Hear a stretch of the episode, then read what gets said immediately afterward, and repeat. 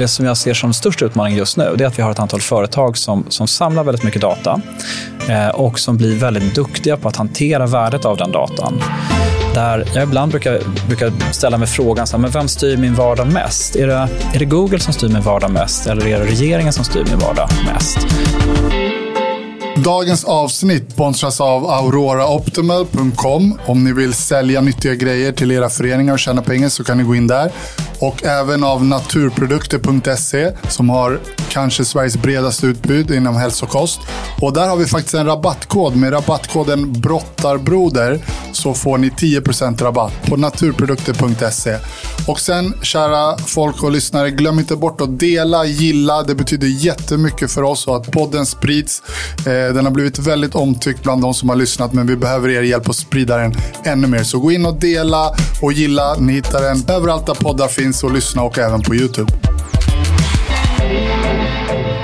Idag, kära vänner, ska vi prata om något som kan komma att förändra mänskligheten snabbare än något som tidigare har existerat.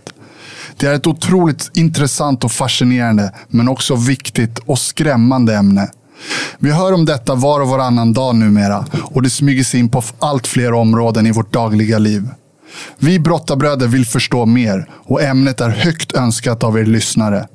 Så därför har vi idag bjudit hit han som kanske förstår des- detta bäst i Sverige. Han är digitaliseringsexperten och forskaren från KTH som 2021 blev utsedd till Årets lärare. Han är medgrundaren till Nordiska observatoriet och har doktorerat i datavetenskap. De senare åren har vi ofta hört talas om, om honom som expert när dagens ämne diskuteras. Han figurerar också flitigt som rådgivare i olika startups knutna till området och hans CV är så imponerande och långt att vi skulle behöva en expert på experter för att hjälpa oss att tyda alla meriter och titlar. Låt oss nu istället kasta oss in i detta avsnitt. Och om ni inte listat ut det än så är dagens ämne AI. Artifici artificiell intelligens. Det är otroligt svårt att säga. Vad är egentligen AI och vilka förmågor besitter den idag? Och var kan detta sluta? Med oss för att grotta ner oss i dessa och många andra frågeställningar kopplat till ämnet har vi dagens gäst som vi nu välkomnar med en stor applåd. Varmt välkommen hit, Dr. Mattias Wigberg! Wow! Välkommen Mattias! Tack, vilken, vilken introduktion. Ja, det var inte illa, eller hur? fredag. Det är många som gillar det där introt. Men också brukar de säga, ah, nu vart jag lite stressad här för nu slängde du upp ribban högt. Verkligen. Bara slappna av Mattias. Och det här är ju faktiskt premiär för dig, jag har förstått. Det är första gången du är med i en podcast. Ja, det, det, så är det. Jag har föreläst mycket och undervisat sedan jag var, sedan jag var 17, tror jag. Ja. Men, men poddar är, det är lite ovant för oss forskare. Att sitta och snacka fritt om, om någonting. Vi brukar ju Ja. se till att vara väldigt noga med allt vi kommunicerar. Ja, det ska skrivas ner och det ska, och det ska så- granskas. Ja, det ska och- granskas. Så vi får se hur det går. Ja, vi får se. Det kommer nog gå bra. Får vi se de spontana Mattias. Ja, Men vilken ära för brottarbröder att ha. Mattias här, eller hur? Första podden, det är ja, riktigt intressant. Och det här är ju ett ämne som våra lyssnare har efterfrågat och det är ju i allra högsta grad på tapeten. Ja, verkligen, verkligen. Minst sagt. Verkligen. Eh, Mattias, vi börjar alltid med att bjuda gästen på en grön drink från One Fits All. Frystorkade frukter, bär, grönsaker. Eh, Bara nyttiga saker som eh, ja, påverkar hela kroppen, både mentalt och fysiskt på ett bra sätt. Eller så får man en riktig stänkare med alkohol. Det känns ju nästan konstigt att bjuda dig på med det här. Men vad väljer du, Nej, men det låter- som en hård, hård start på dagen med alkohol. Jag tror vi tar den gröna. Ja, okej. Ja, det är bra. Det låter... Då är vi på, på samma nivå här. Bra. Ja, vi ska väl kasta oss in direkt. Artificiell intelligens, AI, som verkar vara på alla människors läppar nästan numera. Ja. Där har du den också. Ja, vad fint. Tack. Måste jag smaka på den här. Medan jag tänker. Ja. Brukar du också snubbla på det ordet eller har du sagt det så många gånger nu att du har slutat snubbla? Jag tror att det är, vi, använder ju ofta AI som, som, som ord för de här teknikerna. Det är, det är en mängd olika tekniker vi pratar om. Ja, just det. Så, så den här AI-begreppet, det är ju liksom en, en, ett lekmannasätt att beskriva de här teknikerna. Ofta när vi jobbar med teknikerna, då går vi ner på respektive teknik. Men liksom skapad eller konstgjord intelligens eller upplevd intelligens eh, är ju ett annat sätt att, att som tala om, om detta. Men det här är ju på alla läppar nästan idag. Då. Vad är det som fascinerar oss människor så mycket med AI? Jag tror att det som är fascinerande är två saker. Dels kraften att kunna skapa någonting som jag själv nästan skulle kunna skapat. Och dels den potential som finns i tekniken. Vi har ju diskuterat den här tekniken inom, inom vetenskapen i liksom 50 års tid. Eh, egentligen sedan Alan Turing och framåt så har vi alltid ställt oss frågan hur kan vi göra så att en dator kan efterlikna en människa? Går det att lura en människa och tro att en dator är, att en människa egentligen inte är en människa utan är en dator? Det, det berömda Turing-testet. Och det där är ju någonting som, som vi datavetare alltid har varit intresserade av. Det som har hänt de senaste åren är ju att ett antal språk, eh, språkmodeller har kommit att bli väldigt publikt tillgängliga. Eh, ChatGPT är en mm. sån där ni säkert har testat den, där man kan, ja. där man kan ställa frågor, eh, man kan be om texter eh, och få ut saker som faktiskt är, är användbara och i många fall ganska riktiga. Mm. Eh, och den tillgängligheten och förståelsen av vad faktiskt AI-tekniken kan skapa den har ju kommit de senaste åren. Och jag tror att det är det som gör att det här har blivit en, ett, eh, kanske inte bara ett modord, utan också någonting som vi alla inser kommer att beröra oss. Men om man tar det från början då, så det som vi idag kallar för AI, egentligen så kan vi gå tillbaka ganska många år Eh, i utvecklingen. Eh, var går gränsen mellan liksom det rent eh, ja, men, statiska, datamässiga och det som kallas AI? Om man, om man börjar där. Vad är liksom AI? Ja, precis. Alltså vi datavetare vi pratar om determinism som ett begrepp. Och determinism är ju, är förmågan av att på samma input producera samma output. Eh, det är det vi normalt förväntar er. Gör ni någonting så förväntar ni er att ungefär samma sak händer. Sätter ni på en spisplatta på, på femman så, så får ni liksom nästan högst temperatur. Det är det mm. ni tror ska hända och det ska hända varje gång.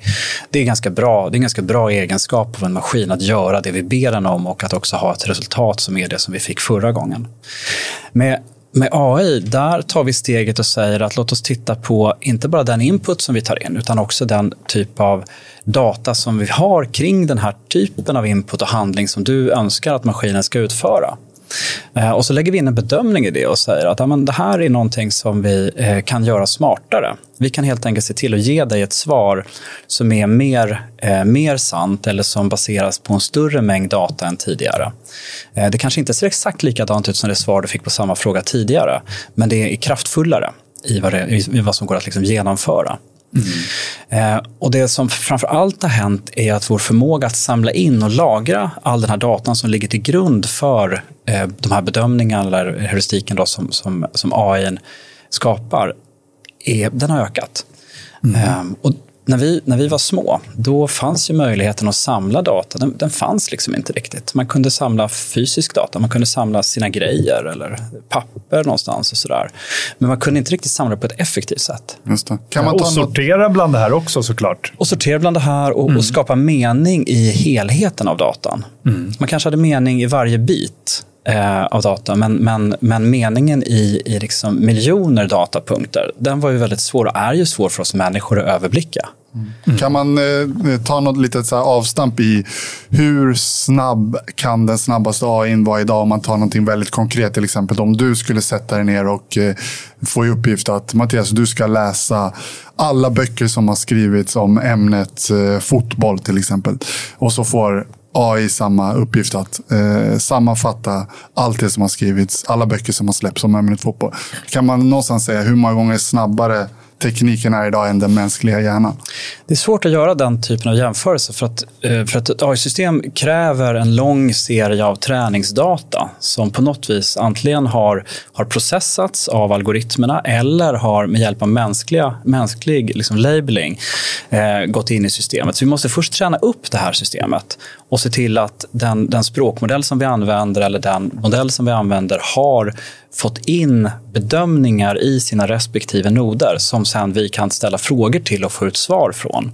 Så den tränas och trimmas hela tiden? Den tränas och, och trimmas hela tiden. Och, bättre, och Det är därför de, de, stora företagen som samlar väldigt mycket data är ju de som har möjlighet att också producera de här modellerna.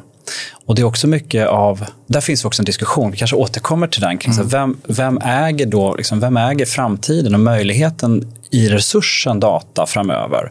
Och är det möjligt för små företag som ännu inte har kunnat samla in all den här datan och, eh, och jämföra sig eller, eller konkurrera med de här riktigt stora eh, som techföretagen.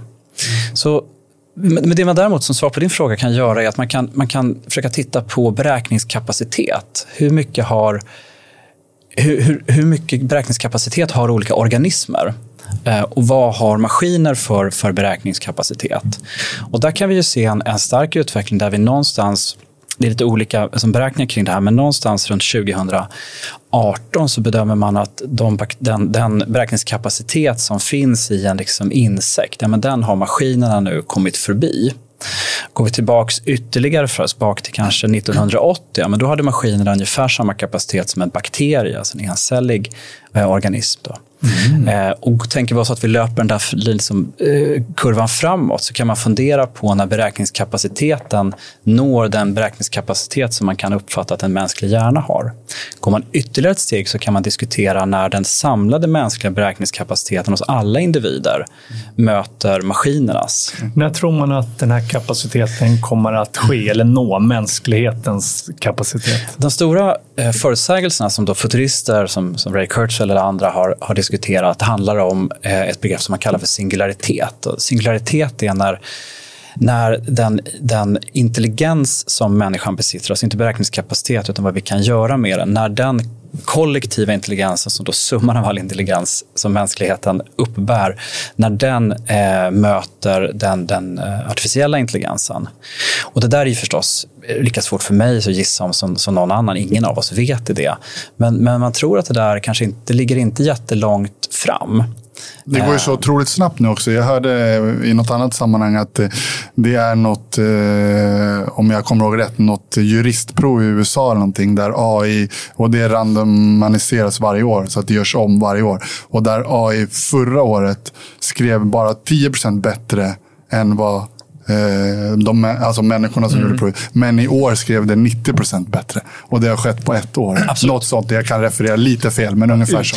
Ja, det vi börjar se nu, eh, och det refererar ju bakåt till diskussionen om varför pratar alla om AI nu. Det vi börjar se nu är tillämpningar som kommer som, som är väldigt lätta för oss att ta till oss. En, eh, en variant på, eh, på det exempel som du har, det är den studie som publicerades i början av augusti från, från Lund, ett antal Lundaforskare som har gått in och tittat på screening för, eh, för bröstcancer. Där man har låtit en grupp screena, en grupp eh, bilder eh, tittas på, på den, van, i den vanliga processen av människor mm. eh, med liksom första bedömning och andra bedömning. Och den andra gruppen har man låtit eh, maskiner titta på. Och det man kommer fram till, man har, jag tror det var 90 000, 80-90 000 bilder någonstans, som har delat upp dem i två grupper. Så det är runt 40 000 bilder per grupp. Och det man kommer fram till är ju att maskinen är ungefär lika bra som människan. Den är till och med lite bättre, den hittar några fler fall och den gör det på en bråkdel av tiden. Och det här är verifierade studier, de, har, de pågår på flera ställen. Eh, och det innebär ju då eh, i testsammanhang kan man alltid diskutera vad det innebär att maskiner är bättre. Men i det här fallet så innebär det att vi kan ägna oss åt att, att hjälpa eller fokusera på behandling av de cancerfall man hittar istället för att fokusera på bedömning av vilka screeningbilder som är eh, cancer och inte. Eh, så vi kan helt enkelt flytta i det fallet då vården och vårdinsatserna till, till rätt del där det verkligen hjälper. Och sen den här bedömningen om bilderna är cancer eller inte cancer, ja, men den låter vi maskinen göra. Men ska vi våga lita på de här datorerna och verkligen säkerställa och gå efter vad deras resultat och det de får fram? Eh, hur ser man på det? Ja, det, där är, det där är en intressant fråga. Särskilt när vi pratar om självkörande fordon eller, eller självkörande bilar. Ja, det måste ju finnas, exemplet. Precis, och det måste ju finnas en viss felmarginal, tänker jag. Ja, men så är det ju. Men, men det finns ju hos den Men vad är felmarginalen? när, när, ni, när ni är stressade och ungarna ska iväg till en aktivitet och någonting händer och någon häller ut cola i baksätet. Ja, den felmarginalen ja, bryr sig inte en dator blir, om. I slutändan Nej, blir det ju bara matematiskt och det är som med allt annat att även om Eh, som du säger, om det idag finns en viss felmarginal. Så om den är mindre än vad den mänskliga felmarginalen är, ja, men då vill man hellre flyga ett flygplan som är kört av eh, AI än, än eh, av en människa och så vidare. Tror du vågar det då? Ja, om eh, vår gäst här säger att vi har bättre AI-piloter så får vi lita på det. Men såklart, jag förstår själva frågeställningen. Men om man då tänker att så här, tror du att någon gång i framtiden att AI kommer bli helt, alltså att de inte kan begå några misstag överhuvudtaget om vi tar ett specifikt område. Kan de bli så intelligenta att felmarginalen är liksom noll? Väldigt många AI-tekniker, in, inte alla, men väldigt många AI-tekniker som, eh, som försöker förutsäga saker. Eh, och Det är ju det som vi använder till exempel när vi, när vi eh, använder AI-tekniker i ett självkörande fordon. Då handlar det om att försöka förstå vad som finns där och sen försöka förstå vad bilen ska göra, att förutsäga det och liksom göra rätt, eh, beslut, rätt beslut där. De, nästan alla de här teknikerna bygger på någon typ av sannolikhet. För ska man, ska man jobba in i framtiden så vet vi inte vi, vi, är inte säkra, men vi ska försöka bli så säkra som det går. Och Då måste vi göra en sannolikhetsberäkning någonstans. Och Det är klart att i det här så kan det, det kan gå fel. Det finns alltid någonting längst ut liksom på normalfördelningen, en outlier någonstans som vi inte har tagit hänsyn till. Men i de system som vi tränar och framförallt i de processer där vi använder systemen så är människan förstås extremt noggrann kring hur vi hanterar den där sannolikheten för att det blir fel. Eh, så jag, jag, skulle nog eh, mycket hellre sätta mig i ett fordon eh, som är som är styrt av en, av en, av en AI-baserad teknik än en random människa. När är vi där då, Mattias, tror du? Ja, men där är vi i princip idag. Den stora utmaningen vad gäller självkörande fordon, det är ett antal policynivåer. Eh, gatorna ägs av kommunen, ofta i Sverige, då, och, och regleringen den ligger på nationell nivå. Är det ansvarsfrågan inte löst? Vad gör vi om maskinen ändå skulle, skulle begå ett misstag och köra på den här barnvagnen som kommer ut över övergångsstället mm. därför att den tolkar det som, som någonting som den skulle kunna liksom åka förbi? Mm. Vem bär då ansvaret? Här finns jättemånga frågeställningar som är väldigt svåra för oss att reda ut, särskilt i ett samhälle som har byggt på, på människor. Mm. Eh, mm. Så jag skulle säga att tekniken finns där och vi ser den här. Jag var, eh, igår så var jag ute på Ericsson och såg bland annat då självkörande fordon. Men då är ju fordonen ganska små i skala. Eh, därför att man vill dema dem och man vill kunna liksom hantera dem på ett enkelt sätt. Men de gör ju exakt precis det de ska. Mm. Eh, men steget att, att gå från teknik till, till implementation hos människan, det är när tekniken blir fysisk ofta lite krångligare mm. än, än att bara utveckla tekniken. Men jag tänker så här, kanske lite korkad fråga, men om vi då tänker AI att det är applicerbart inom, eh, vi tar vården till exempel. att eh, okej okay, du ska göra en eh, hjärtoperation och det är total AI, en robot som opererar och gör det här med superprecision. Eh, Men någonstans är den beroende av att all teknik runt omkring funkar. För om strömmen går, ja, men då måste vi kunna säkerställa att det finns reservkapacitet som så att inte bara hela operationen stannar av. Fast lite så är det för oss människor också. Men det går ju aldrig att garantera. Kirurgen kan ju få en stroke mitt under ja. Eh, operationen. Men hur är vi där då? Liksom så här, eh, även om vi kan lita på intelligensen i AI, men kan vi lita på att liksom systemen runt omkring är tillräckligt till, tillförlitliga för att till exempel då, om vi tar det här konkreta exemplet att du skulle välja att bli opererad av en AI-robot istället för en människa?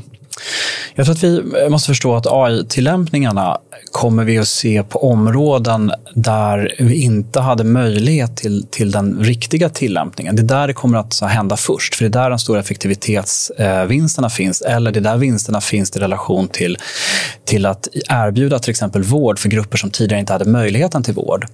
Att sätta upp en, en, en eh, Eh, en, en kamera som, som tar bilder av liksom kvinnliga bröst för att se om det finns, eh, om det finns antydan till cancer i dem. Det är, en ganska, det är en ganska billig insats relativt att utbilda människor som kan hantera det här, de här bilderna som kommer och göra någonting vettigt, vettiga beslut, medicinska beslut baserat på de här. Så ponera att vi skulle kunna eh, köpa ett antal sådana maskiner, sätta ut dem, träna människor som faktiskt eh, tar in eh, som patienten, eh, gör screeningen och får fram bilden. Och sen har vi ett AI som gör screeningen av alla de här bilderna och berättar mm. vilka som behöver gå vidare till, till ytterligare undersökning och kanske operation. Jag menar, då har vi erbjudit möjligheten till en avancerad vård som vi inte hade tidigare på det stället därför att vi saknar kanske ett medicinskt universitetssjukhus eller vi saknar den träning som behövs. Så att jag tror att de, de tillämpningar vi kommer se, de kommer att hamna Eh, på ställen där, där, där tillämpningarna faktiskt bidrar med ett värde. Mm. Eh, ofta när vi diskuterar AI så diskuterar vi det utifrån, eh, kanske inte rädsla, men vi ställer just den här typen av mm. frågor. Ja, men vad händer om? Och då är vi ofta ute liksom i ytterkanterna av, av som tillämpningsområden. Eh, och det är klart, den där gången som, som någon ska landa på Hudsonfloden, ja, men då, då, hade jag, då hade jag nog gärna sett att det sitter en, en erfaren pilot och ett bra team kring, eh, kring hen eh, liksom i cockpit. Men för de allra flesta flighter så är det ju inte det som är problemet. Utan det som är problemet med de allra flesta flighter är att folk hoppar över skrivna instruktioner i checklisten eller att de på annat sätt glömmer av träning som de egentligen kan. Mm. Men när kommer vi till brytpunkten att det är försvarbart då, att ha en människa där? Istället för någonstans blir det ju ändå så här att eh, de här kompetensyrkena och där det finns en säkerhetsrisk och så vidare.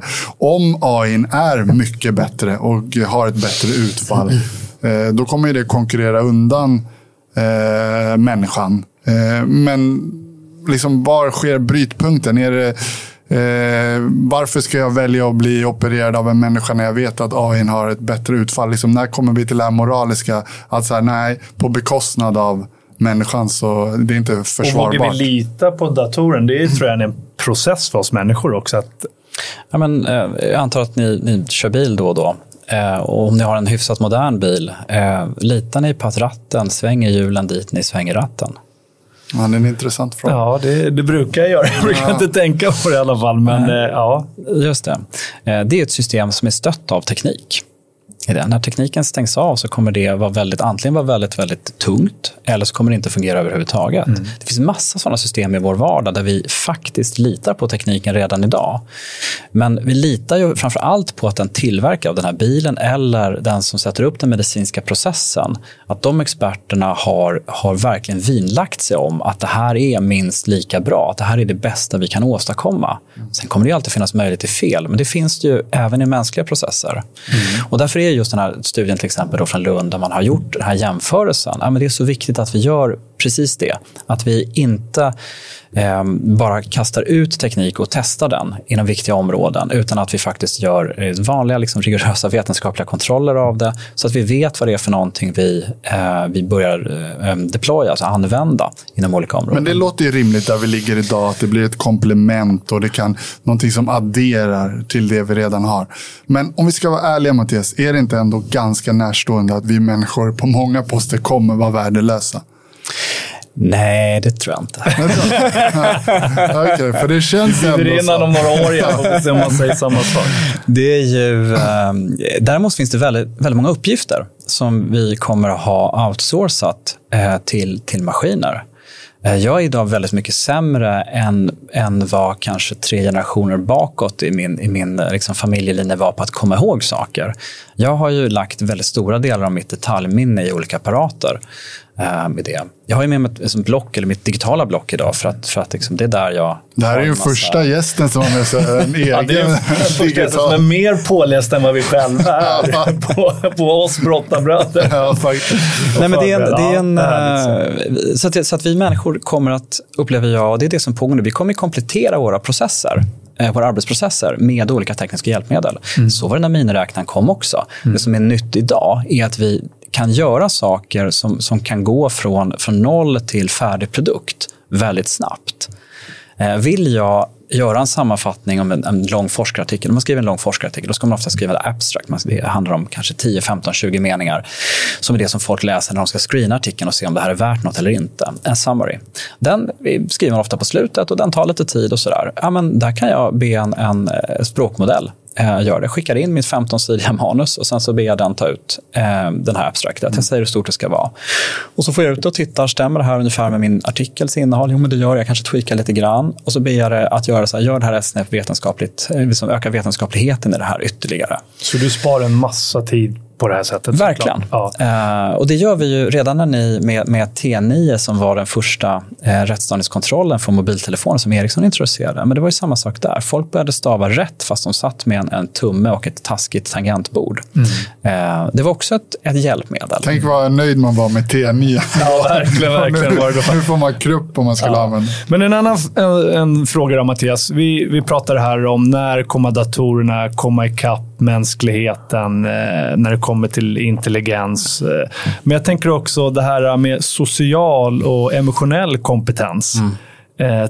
Kommer vi komma dit en dag när datorerna även kommer att börja förstå vårt sociala samspel och det emotionella, eh, då kommer ni ju verkligen nära mänskligheten alltså ännu närmare. Inte bara kunskapsmässigt, utan kan också känna saker och förstå det sociala spelet.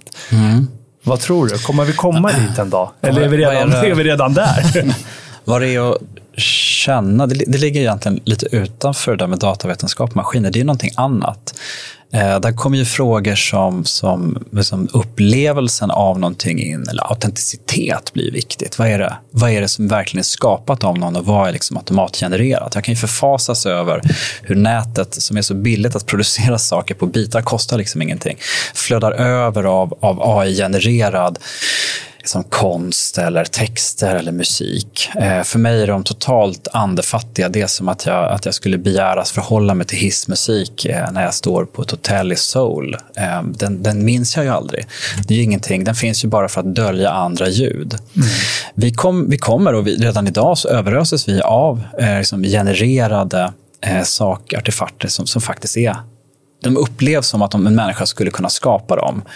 Men jag har svårt att se att vi kommer att se dem som så värdefulla som vi ser det mänskliga samtalet till exempel. Mm. Eh, även om jag med, med språkmodeller idag, jag kan ju ställa frågan, jag ställer, om jag ställer en fråga, får jag ett svar, så ställer jag samma fråga igen, då kanske jag får ett lite annat svar. Då kan jag fråga, men du gav mig två olika svar här. Ja, men förlåt, säger språkmodellen, det var inte meningen, det beror nog på det här. Okej, okay, men kan inte det bero på att du jobbar med statistik och att det blir en viktig del i att producera svaret? Jo, säger språkmodellen, ja, men det har du rätt i. Så kan vi liksom resonera på ett sätt som, som kan upplevas som begåvat. Men jag vet ju att det är en maskin som gör det där, mm. där bakom. Och vissa saker kommer maskinen vara alldeles, alldeles utmärkt på, mycket bättre än vad jag kan vara. Därför att den kan hantera stora datamängder på kort tid och kan ge liksom, precisa svar ur dem. Men, men andra delar kommer jag ju aldrig få tillfredsställelse i att få ett, ett liksom, maskingenererat svar på. Men jag tänker som en chatt GPT exempel. Du ställer frågor och efter ett tag så kanske den här då, eh, AI skulle börja bli förbannad och irriterad. Den agerar och har lärt sig hur vi människor fungerar. Mm. Och kanske då, vilken jäkla dum fråga. Och så börjar den bli mer och mer aggressiv och kanske ge dumma svar och lura mig till, ja, med, ja. till slut. Och vad gör du då? Ja, då, jag vet ju inte om det är min sanning. Jag kan ju bli så pass påverkad att det gör att jag agerar på mm. ett väldigt, väldigt dåligt sätt mm. såklart. Ja, men så är det. Och det, det problemet har vi, ju, det har vi haft under ganska lång tid, där, där sociala medier, den teknik som finns där, förstärker det. Eh, där det, går, det går ganska lätt att få människor att tycka saker och att känna saker. Det behöver inte AI till, utan det handlar mer om att alltså, masskommunicera ut en viss bild. Och plötsligt sitter man där och känner att så här kan det inte vara. Det här är, det här är fruktansvärt. Mm. Eh, och, så, och så börjar man agera eh, i detta utan att liksom reflektera. Det väcker någonting hos oss som människor som är väldigt primitivt. Eh, och där finns det en risk. Och här tror jag den stora risken för oss människor är att det här har gått så snabbt. En, en sak man kan titta lite på det är hur lång tid det tog från att tekniken uppfanns tills dess att den började tillämpas i samhället. En teknik som eh, ångmaskinen det tog över hundra år från det att den upptäcktes tills vi började ha ångdrivna båtar eller ångdrivna lok. Mm. Den digitala tekniken har gått oerhört snabbt. Och särskilt när vi tittar på, på de eh, som algoritmtillämpningar, alltså när väl internet finns där och vi har kopplat ihop ett antal servrar på ett standardiserat sätt och kan prata med dem och kan börja generera content. Ja, men när någonting kommer så går det, går det på ett antal år så är det liksom en teknik som man använder dagligen. Mm. Och den där tiden då, att, att krympa tiden som anpassningen tar för människan och för det mänskliga samhället från säg 100 år till två år eller, eller till tre månader den är ju eh, det är en enorm förändring. Jag pratade nyligen med eh, ett antal lärare uppe på Kungsholmens eh, gymnasium. De hade en, en utbildningsdag där jag fick förmånen att komma dit och prata just om, om AI, hur man, hur man hanterar det här i undervisningen. Och där har det kommit som en, en, det är en chock nu, som går genom liksom svensk skolväsende och universitetsväsende. Om du förut kunde be någon skriva en uppsats och sen så kunde du titta på den och både se vad studenten eller eleven hade lärt sig men också hur den skulle, hur den skulle bedömas betygsmässigt. Så vet du idag när du får in uppsatsen inte om studenten har skrivit den själv eller om det är en maskin som har skrivit den. Hur går det med de verktygen eh, just eh, på det specifika området? Att eh, kunna känna igen om det är en AI-baserad skriven text eller en mänskligt skriven text? Liksom ja, men en? En, en kompis till mig eh, berättade, som också är lärare berättade just att det, det är ju, eh, man kan ha studenter som inte kan, kan liksom knappt stava sitt namn mm. eh, och sen plötsligt lämnar de in en, en uppsats på universitetsnivå. Ja, men då är det ganska, det är ganska mm. lätt som lärare att förstå det där. Men, men de, och då är vi återigen de här fallen som är enkla. Men de svåra fallen är ju där man har låtit eh, maskinen liksom hjälpa till för att förfina någonting. Man har gått de sista procenten i den här mm. produkten. Och där behöver vi då eh, upplever jag, vi som jobbar inom utbildning, vi behöver ju lära oss att skilja på, speciellt på gymnasier, på, på lärprocessen, där ju AI är ett fantastiskt verktyg. Mm.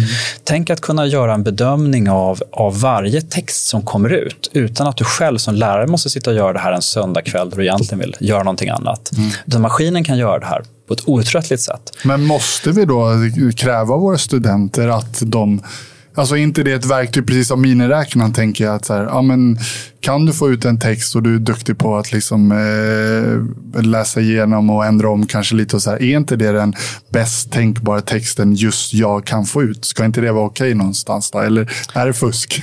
Ja, det beror på om, om, resultatet är, om resultatet är den bäst tänkbara texten, ja. då är det ju inte fusk. Nej. Då är det ett hjälpmedel, särskilt om du är öppet med det. Med. Men om det är så att du får in en text och, och, som, och som svenska lärare ska bedöma hur långt eleven har kommit i den här genom att läsa den här texten, ja, då måste man börja sortera eh, isär den del som är lärprocess och den del som är bedömning. Mm. För den här eh, läraren gör ju en bedömning som sen till slut leder till ett betyg som leder till en intagningsmöjlighet till ett universitet som leder till olika eh, liksom chanser till ett professionellt liv. Mm. Och där kanske du inte som tidigare kan luta dig tillbaka och säga så här, men jag ser vad studenterna lärt sig och inte lärt sig och jag bedömer att det här är på en viss nivå. Utan du kanske måste separera de två delarna och göra den här betygsmässiga bedömningen på ett annat sätt, där du vet att det säkert är eleven som Just har skrivit. nu måste det vara extra förvirrande, för vi är någon form av bryt, brytpunkt här kan jag tänka mig. Men, eh, Mattias, jag tänker så här ja. bara vidare i den diskussionen. Om en person använder AI under sin utbildning och fortsätter att göra och blir väldigt duktig på det, under sitt liv och även i sitt yrke framöver. Att, och, och vi vet att AI är mycket bättre än, än, än, vad vi människor är på de här områdena. Mm. Och fortsätter att nyttja det hela sitt liv och även i, i, i yrkeslivet då borde det ändå bli det bästa slutresultatet till slut. Mm. Det, här, det här är en jätteintressant fråga. Då måste man ställa sig frågan vad, vad skolans uppgift är uh, i det. Uh, för för du, du, kan ju verkligen, du kan ju verkligen luta dig tillbaka, använda så mycket verktyg som möjligt och ha en väldigt liksom, fin professionell karriär. Men om skolans uppgift är att se till att du också klarar att göra saker själv eller också klara att göra saker själv till den nivå att du kan avgöra resultat som kommer från maskiner och se om de verkar rimliga, eller om de är bra eller dåliga. Ja, då kanske du måste träna dig att göra det här själv också. Så där är det ju väldigt många fall. Precis som miniräknarexemplet är ju ett bra exempel i det. Eh, väldigt få människor räknar ju svåra tal eh, liksom i huvudet. Medan vi lär oss system för att göra detta. Liggande stolen hade kanske, kanske mm. ni och jag. Mm, eh, och Det är viktigt att veta att man känner sig trygg. Man känner sig trygg med hur svaret kommer fram. Man vet att de här maskinerna som vi använder, miniräknare till exempel, de använder liknande algoritmer för att räkna stora tal. Man behöver en viss grundkunskap för att förstå kanske hur maskinerna, datorerna kommer att arbeta i Ja, men verkligen. Det ger inte bara en möjlighet att förstå hur du ska använda dem på bäst sätt, utan det är också en möjlighet för dig att kunna värdera resultatet som, som kommer från dem. Och Sen kan man ju förstå, förstås liksom tänka, vill, vill jag vara en del i det som skapar ny teknik och som förstår den, eller vill jag vara en del i det som, som använder den här nya tekniken? Vi måste gå till en basic-fråga tycker jag. För att den återkommer ju liksom i tankarna när vi sitter och pratar. Vem är det som utvecklar AI? Eller vem eller vilka? Är det några få personer, företag? Det, det låter ju som att det AI utvecklar inte sig själv. Det är inte en AI som utvecklar en AI. Än så länge är det mer människor som utvecklar AI. Eller? Har jag... Ja, precis. Och, Nej, och vilka det, är det då? Vi, vi, vi rör oss ju... i sådana som Mattias. Nej, vi rör oss i, i, i breda områden här. Jag har ju jag har ju många kollegor och eh, jag har ju väldigt många kollegor som är betydligt vassare på just de, de eh, liksom AI-teknikernas olika utvecklingar och tillämpningar som gör det här. Men jag skulle säga att de som jobbar med liksom algoritmutvecklingen, de är ju betydligt mycket färre än de som jobbar med tillämpningen av det här. Fortfarande väldigt svårt att tillämpa det här på ett rimligt sätt i olika applikationer. Men det är någonting annat än att innovera algoritmerna i sig. Mm. Den tredje nivån, då, den ändå bredare, det handlar om att ta den data som finns i er organisation eller hos mig och använda den på de här tillämpningarna. Mm. Där, där ska du kunna hantera data, du ska kunna hantera vilken uppgift du har just det företaget, du ska kunna skapa ett värde från det. Det är en än större grupp. Så det som vi, som vi ser är ju att det som teknisk utveckling sker ju ofta i en, i en grupp som är mindre än den som sen använder den där tekniken, även om det sker på en väldigt avancerad nivå. Det här, det här är som internet. Är, när vi skapade eh, som TCP/IP-protokollet, det är protokoll som bestämmer hur vi skickar data från min dator till din dator så att det är läsbart mellan de här två. Eh, och Det som går i kabeln är ju ljus eller icke-ljus, eller 0 eller 5 plus eh, volt. Liksom det, det är en nolla eller etta som man skickar. Mm. Men, men för oss blir det bilder eller mems eller vad det är för någonting som vi skickar till varandra. De som kan de här protokollen vi är ganska många som kan och förstår dem. Några av oss har kodat delar av det här. De som kom på de här, ja, men det är betydligt fär, mycket färre, färre människor som har gjort det. Mm. Eh, och så är det med varje teknik. Och Det som är intressant nu det är att vi har på något vis gått från att de som behärskar AI-teknik och använde det. Det var samma grupp människor, en ganska liknande grupp människor som också visste väldigt mycket om tekniken. Till att nu de som börjar använda AI-tekniken, de är rätt eh, likställda liksom inför den tekniska utvecklingen. De tycker det här är kul. Och använda, ser potentialen i det, börjar se affärsmodeller. Det händer någonting i detta när, när då tekniken liksom flyttar från teknikernas skrivbord mm. till liksom allas bord. Och Det är väl där också lite av faran. För Vi ska väl röra oss lite till ytterkanten. För det är ändå fascinerande och intressant att höra liksom allt ifrån det här. Liksom man hör mycket skrämselpropaganda till sånt som, eh, alltså när jag lyssnar runt själv på, det sitter väldigt ansedda forskare och säger att ja, men här är vi nästan idag. Så, så och jag om... tror att det är en viktig del för mänskligheten att vi vågar prata om de här skrämselsakerna, mm. propagandan som sker. Det blir väl en del i utvecklingen också. Och just en naturlig övergång där, eftersom du säger att själva tekniken, även om det är få som förstår och kan utveckla den, så är den tillgänglig ja. för väldigt många fler. Och eh, om vi då tar, liksom, om vi bara tar några, ponerar något scenario, att den AI-tekniken där vi är idag, eh, så redan nu så kan väl den liksom missbrukas. Jag tänker på att, som du nämnde, sociala medier.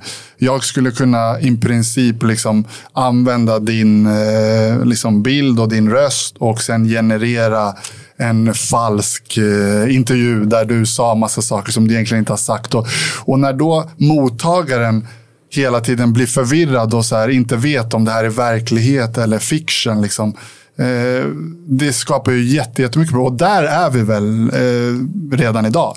Nej men, nej, men där är vi. Och det är ju, vi, vi, ser ju, ofta kommer ju bedrägerier är ju ett ganska bra, ett ganska bra sätt att se eh, när liksom, teknik har börjat användas på fel sätt. För det är så enkelt. Det är så många grupper som kan tänka sig vilja använda det. Det kan vara lätta pengar om man lyckas med de här bedrägerierna. Och där, där är vi idag. Eh, det är inte, liksom, det är så här, jag ringer ju inte min mamma och, och ber om hennes kontonummer längre. Eh, och, och, skulle jag göra det och hon skulle lämna ut det, då skulle jag bli jättearg.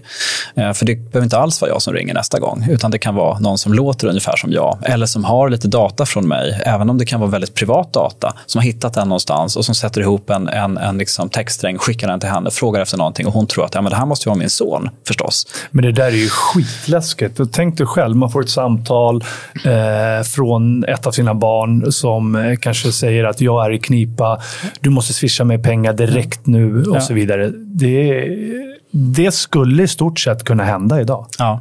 Nej, men så är har du några exempel, Mattias, att ge som Nej, faktiskt har hänt? Det exemplet är ju, är ju väldigt bra. Det är, det är ju ett exempel som, som kommer där folk faktiskt mejlar eller skickar meddelanden någonstans via någon liksom social media. Där, där det just kommer från barn. Och man säger det här, jag har bytt telefonnummer, det här är mitt nya telefonnummer.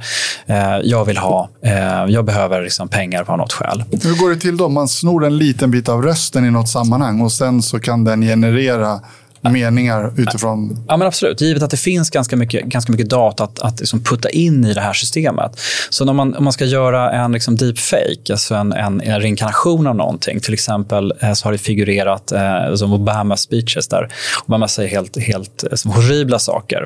Men det ser faktiskt ut som att det är Barack Obama som gör det här.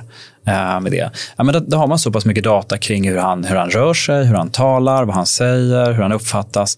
Och så petar man in det i ett system som är tränat för att förstå eh, mänskliga rörelser och mänskligt tal och så ber man det givet de här ingångsvärdena, generera någonting liknande. Och då får man ut någonting liknande. Men det här Kommer man skapa system som motverkar det här i framtiden, tror du? Som kanske mm. kan då läsa av röster, eh, rörelsemönster och så vidare. En annan AI som liksom motverkar de här AI som, eh, som gör de här läskiga och hemska sakerna mot mänskligheten. Ja, det, det är svårt att, att, att bekämpa så att säga, AI, AI-fix med AI. Det är tekniskt sett eh, väldigt, väldigt utmanande.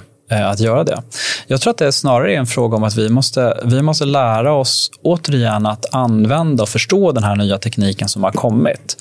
Uh, i, det. det. Det, går inte riktigt Men när den går för fort för den hjärnan vi har utvecklat. Du var inne lite grann mm. på det här att liksom, vår hjärna har utvecklats liksom, uh, utifrån en viss tid. Liksom. Och när det här går så fort och gränserna mellan liksom vad som är verkligt och vad som är eh, påhitt eh, suddas ut jag menar, jag, man tänker det lilla. Om jag skulle sitta och behöva ifrågasätta allting. Liksom, är det här AI-skapad fake eller är det eh, verkligen den här personen? Till slut skulle jag bli galen nu, för jag, jag, skulle behöva ifrågasätta varenda liten grej som sker.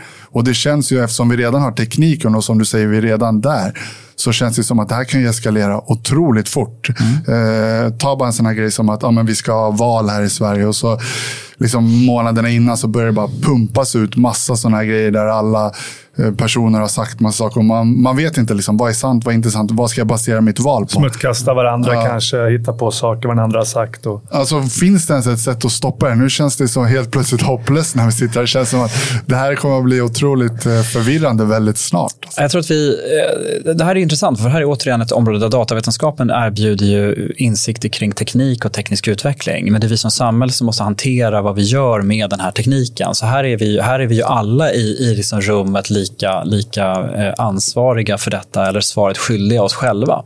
Hur vill vi välja att hantera den här tekniken? Det som det som är intressant är ju att vi idag har en teknisk utveckling som är, är nästintill eh, liksom oreglerad i många avseenden. Det är svårt för oss att sätta självkörande fordon på gatorna, för där finns det eh, ett antal eh, regler som vi har svårt att gå förbi än så länge, som vi pratade om tidigare. Men, men däremot att skicka ut eh, väldigt mycket liksom, digital information, att, att Google eller Amazon eller andra stora techjättar både samlar in data men också använder datan för att eh, ge oss eh, liksom svar eller att ge oss information. Det är i princip, i princip oreglerat. Men här måste det ske en otrolig kapplöpning mellan de olika bolagen. Mm. Och här behöver man ju verkligen reglera. Behövs det inte något, något internationellt organ som bestämmer vad får göras, vad får inte göras? Eh, regelmässigt och så? Eller det, finns det redan idag? Eh, det, det, finns internationella organ som jobbar i den riktningen. Men, men, det man gör är att man försöker titta på olika intresseområden, ekonomiska intresseområden. EU är ju ett sånt, där EU AI Act kommer, som går in och gör en ganska stark reglering av hur AI får användas och inte. Det finns ju just nu en pågående eh, utfrågning i USA av de stora techjättarna. Man försöker, man försöker inse att man måste nog börja hantera det här. Det är lite, jag vet att Max Tegmark har använt det uttrycket vid något tillfälle. Det är lite som att vi, att vi skulle liksom ha medicintillverkare utan ett läkemedelsverk just nu. Eh, vi bara spottar ut oss grejer och ingen har en aning om vad som funkar och vad som inte funkar, vilka konsekvenser det får. Vi är ganska glada att Läkemedelsverket finns, som, som ändå sätter en del krav på hur vi testar fram läkemedel. Men kommer det gå att reglera en sån här alltså typ av teknik. Jag, jag hörde också i något sammanhang att sådär, liksom en atombomb eller ett kärnvapen ja, men skulle kunna liksom skada otroligt många människor. Men det är en ren fysisk, liksom, det är en ren fysisk mm. kropp. Någonstans mm. i något eh, eh, grotta någonstans mm. så är det lås och på lås på lås för mm. att komma, mm. komma åt det. Medan den här tekniken är ju liksom någonstans redan överallt. Mm. Och även om vi börjar reglera det, kommer det gå att, att reglera på det sättet att inte någon med ett dåligt syfte kan använda den? Alltså, är det ens tänkbart att vi skulle bara, kunna reglera på det sättet. Ja, bara flickan, jag såg ett, ett avsnitt, ett program på BBC, där de pratade just om det här som du diskuterar nu. Med. Eh, och där sa de att det har gått alldeles för långt. Det är för sent. Vi kommer inte kunna stoppa det här. Vi borde ha varit, eh, vi borde ha varit där redan för ett par år sedan. Mm. Men att mm. gå in nu, reglera, alla har, eller alla, de flesta har redan tekniker, länder, företag, så menade de på att det, det här går, utvecklingen går inte att stoppa och inte de negativa följderna att reglera, de att reglera. Precis. Nej, men det, där är ju, det, här är ju, ehm, det här är en väldigt intressant fråga. är det. Det, det, som, det som hände när vi började översätta information från, från fysiska brev till information vi skickade i, i kabel, telegrafen till exempel. Det var ju att vi eh, kunde massduplicera informationsbitar. Jag skickar den till dig, men jag skickar den till dig samtidigt. Jag kan skicka den till hela familjen, jag kan skicka den till alla andra också. Det kostar ingenting, det går supersnabbt. Det, det som, att om jag skulle gjort samma sak med brev så hade, hade jag fått sitta och skriva ganska mycket innan jag liksom kunde. Och sen ska någon ta en häst och skicka ut det här brevet liksom till er. Det är mycket långsammare. Så när vi lät information bli digital och särskilt särskilt sen när vi hittade ett sätt att knyta ihop datorer med varandra ehm, och ett gemensamt sätt att göra detta. De var ihopknutna före internet också, men internet erbjöd ett protokoll som alla kunde använda och plötsligt så kunde alla servrar kopplas ihop med varandra om man då ville. Det, det var ju att vi, vi kan skala upp detta. Vi kan flytta informationen utan att vi måste flytta oss själva. Så att om vi tidigare hade en utmaning med att jag kunde ta fram ett, ett, ett som biologiskt vapen genom att eh, skapa en mixtur av någonting någonstans i ett labb. För att det här skulle spridas så var ju någon tvungen att flytta det där provröret sen. Mm. Och man var tvungen att kanske spärra ut den här lösningen. Så här, då blev det där ett större problem. I, idag med digital information så är det precis så att jag, om jag kommer på någonting här så kan jag se till att en kollega har det. Eh, vad vet jag, i Kina eller USA eh, nu. Nordkorea, eh, Ryssland. Var som. Eh, och är det så att jag vill göra och kan se att jag kan åsamka skada på en server eh, så inser jag nog att det finns tusen servrar till där jag kan åsamka samma skada. Vill jag utsätta de finansiella systemen för, eh, för manipulation på något vis, ja, men då är de rätt så ihopknutna idag. Mm. Så att det är klart att vi idag sitter i ett, vi sitter i ett mycket tuffare läge eh, där egentligen så är liksom, det egentliga problemet eller det fina med, dagens samhälle är ju att vi har lyckats skapa då, eh, som virtuella abstraktioner av, fysisk, av fysiska värden. Så vi kan skicka ettor och nollor. På det sättet kan vi säga att nu har jag skickat pengar till dig. Jag har inte skickat några pengar till dig. Jag har bara skickat en representation av pengar till mm. dig. Mm. Så det är eh. både genereringen av information och spridningen av information. Ja, det är det som är grunden liksom, för just den här, de här farhågorna. Och Det är klart att det är, finns system som, är, som, är, som kan användas liksom illvilligt. Är det. Jag väljer att se det som att vi vill ha fortsatta fungerande samhällen.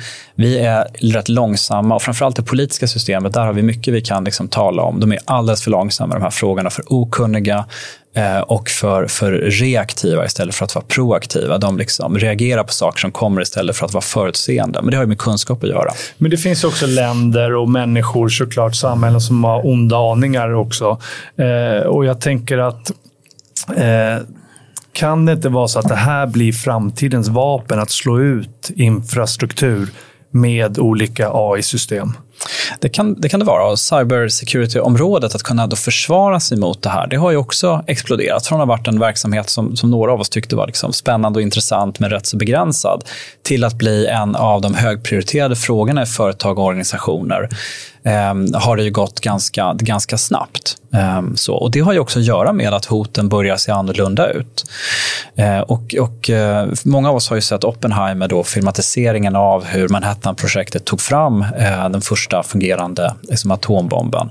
Och Det som är, som är tydligt där det är också en, en ehm, teknik som har väldigt stor påverkan på mänskligheten. Men det som är tydligt där är ju allt som krävdes i form av resurser, infrastruktur, commitment, människor för att göra detta. Det var också en kapplöpning mellan olika länder, men Idag så skulle ju samma teknik som man tar fram som kan skada lika mycket, den skulle kunna tas fram någonstans och sen skulle den kunna mångdupliceras på många fler ställen. Och därför är det ju än viktigare att vi som samhälle då jobbar med att skapa system som hanterar eh, de här riskerna. Eh, och, och jag tror ju som jag sa tidigare, jag tror att vi som mänsklighet vill fortsätta utvecklas och liksom trivas på den här jorden. Jag är som eh, positiv Men samtidigt sitter det, det måste väl säga, samtidigt sitter det väldigt framstående AI-forskare och, och eh, framförallt bort i USA och Alltså, kallar det skrämselpropaganda, men de sitter och säger att liksom det är stor sannolikhet att AI är det största hotet mot mänskligheten och att det är liksom ett väldigt konkret hot. Och de pratar om just det, att det inte är så många steg bort. Att AI ska vara så pass intelligent att den lätt kan programmeras till ett utsatt mål och att det kan skena därifrån. Och jag menar, det krävs ju bara en person som vill någonting illa som utnyttjar det här i fel syfte. Och sen eh, kan AI vara så pass inställd på att det här målet ska genomföras. Alltså ska vi inte ta det hotet på allvar? Det låter ju inte som att det är så långt bort när man lyssnar på många av de här amerikanska ja, men det har du, det har helt rätt i. Det är ju både som amerikaner, svenskar och eh, andra som är, som är inne på den linjen. Det är en, en, tegmarkare, brukar jag kalla dem. Mm. Det är en rätt så... Eh, det är en intressant grej, för det som, som har hänt med den här teknikutvecklingen är ju att de som varnar för den inte primärt är de som står utanför den utan de som faktiskt jobbar med den. De ser riskerna. De ser riskerna, förstår, förstår liksom hur kraftfullt det här är. Jag väljer att se eh, AI-system och AI-utvecklingen som eh, väldigt snabb när det, när det handlar om system som vi någonstans kan, inte låsa in, men ändå har i våra maskiner eller våra servrar. Att gå därifrån till att ha ett AI som tar över världen, ja, men det bygger på att vi har någon typ av, av fysisk varelse eller fys, fysisk reinkarnation av det här AI, en robot eller någonting annat som vi inte kan stoppa, som vi inte kan dra ur sladden ur, som vi inte kan, kan liksom eh, ta bort från nätet. Så det bygger i sånt fall på att de här systemen snabbt flyttar sig och sen kan åsamka så pass mycket skada för för oss. Och Den där sista länken den, den har vi inte riktigt idag. Däremot så kan man mycket väl tänka sig att man har ett antal uppkopplade fordon som kör och som fungerar eh, så som det är tänkt. Allting funkar så som vi har liksom designat det och betalat för att ha dem. Men, men plötsligt så bestämmer någon sig illvilligt för att försätta de här fordonen i ett skikt som innebär att de istället för att undvika att köra på människor kör på varje människa mm. de hittar. Men det var det jag tänkte också. Förlåt, men just det där, det bara kom upp en bild i mitt huvud. Så att vi har ju ändå så här uh, masskjutningar eller en person som vill uh, döda många personer av någon anledning. De finns ju redan i vårt samhälle mm, idag. Mm. Och då, till exempel då, då, om det är så att ja, men jag kan programmera in i den här AI att eh, ta fram eh, det farligaste kemiska vapnet och samtidigt kan jag koppla det till en massa eh, drönare eller någonting som bär med sig där och mm. bara så här, mm. liksom attackerar platser. Det, det steget är ju också så här, äh, det känns inte nu när vi sitter och pratar som att det är jättelångt bort att koppla ihop det där som du säger, det fysiska farkosten med det som AI kan. För det måste ju vara någon som, som utför uppdraget på plats. Liksom. Men äh, hur alltså jobbar man då, då, för att motverka de delarna menar du rent konkret? För att där känns det som att bara den lilla kopplingen, en galning och så kan han åsamka en enorm skada som man inte kan idag. Han kan gå in i ett köpcentrum och skjuta med en eh, AK4, men ja, det är där någonstans gränsen går. Det, inte, det, det innebär inte att varje köpcentrum har en, har en, har en skjutning exakt samtidigt, utan Nej. det är avgränsat. Absolut, men skalbarheten är ju, det här är ju en utmaning. Men, men där är vi ju också att, jag säger inte att, det här, att de här riskerna inte finns. Det jag säger är att vi, nu har vi det här läget. Nu behöver vi mm. hitta ett sätt att, att hantera detta. Eh, och där finns det ju ganska mycket kollegor, många kollegor och många discipliner som jobbar just med att försöka förstå hur ska vi då hantera den här risken.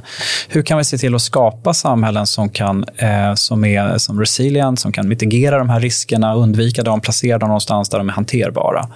Så det är ju det är någonting som vi behöver skynda på. Men det bygger på. hela tiden på att vi människor har den slutgiltiga kontrollen. Men kommer vi inte till det läget att AI kan ta kontroll själv, när den blir så pass intelligent att, att den är så pass mycket intelligentare än alla människor sammantaget, att den börjar kontrollera sig själv istället. Även om majoriteten av människorna har ju en god intention med AI, men som du är inne på så skulle det kunna vara så, eh, ponera då att det är en liten grupp människor som har eh, onda avsikter. Då, och eh, ja, Ja, programmera och sen att den är så pass intelligent att den, den tar över hela förfarandet.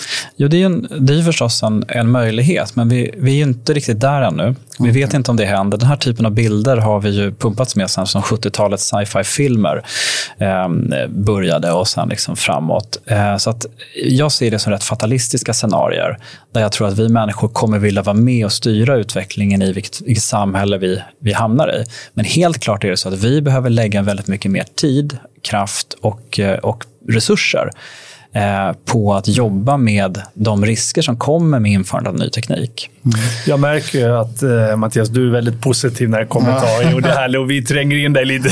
nu. Vi, vill ju, vi har ju så mycket frågor där vi börjar nu lite med de negativa sakerna som kan hända. Vi verkar att väldigt många människor där ute är oroliga och därför mm. måste vi också ta upp de här frågorna.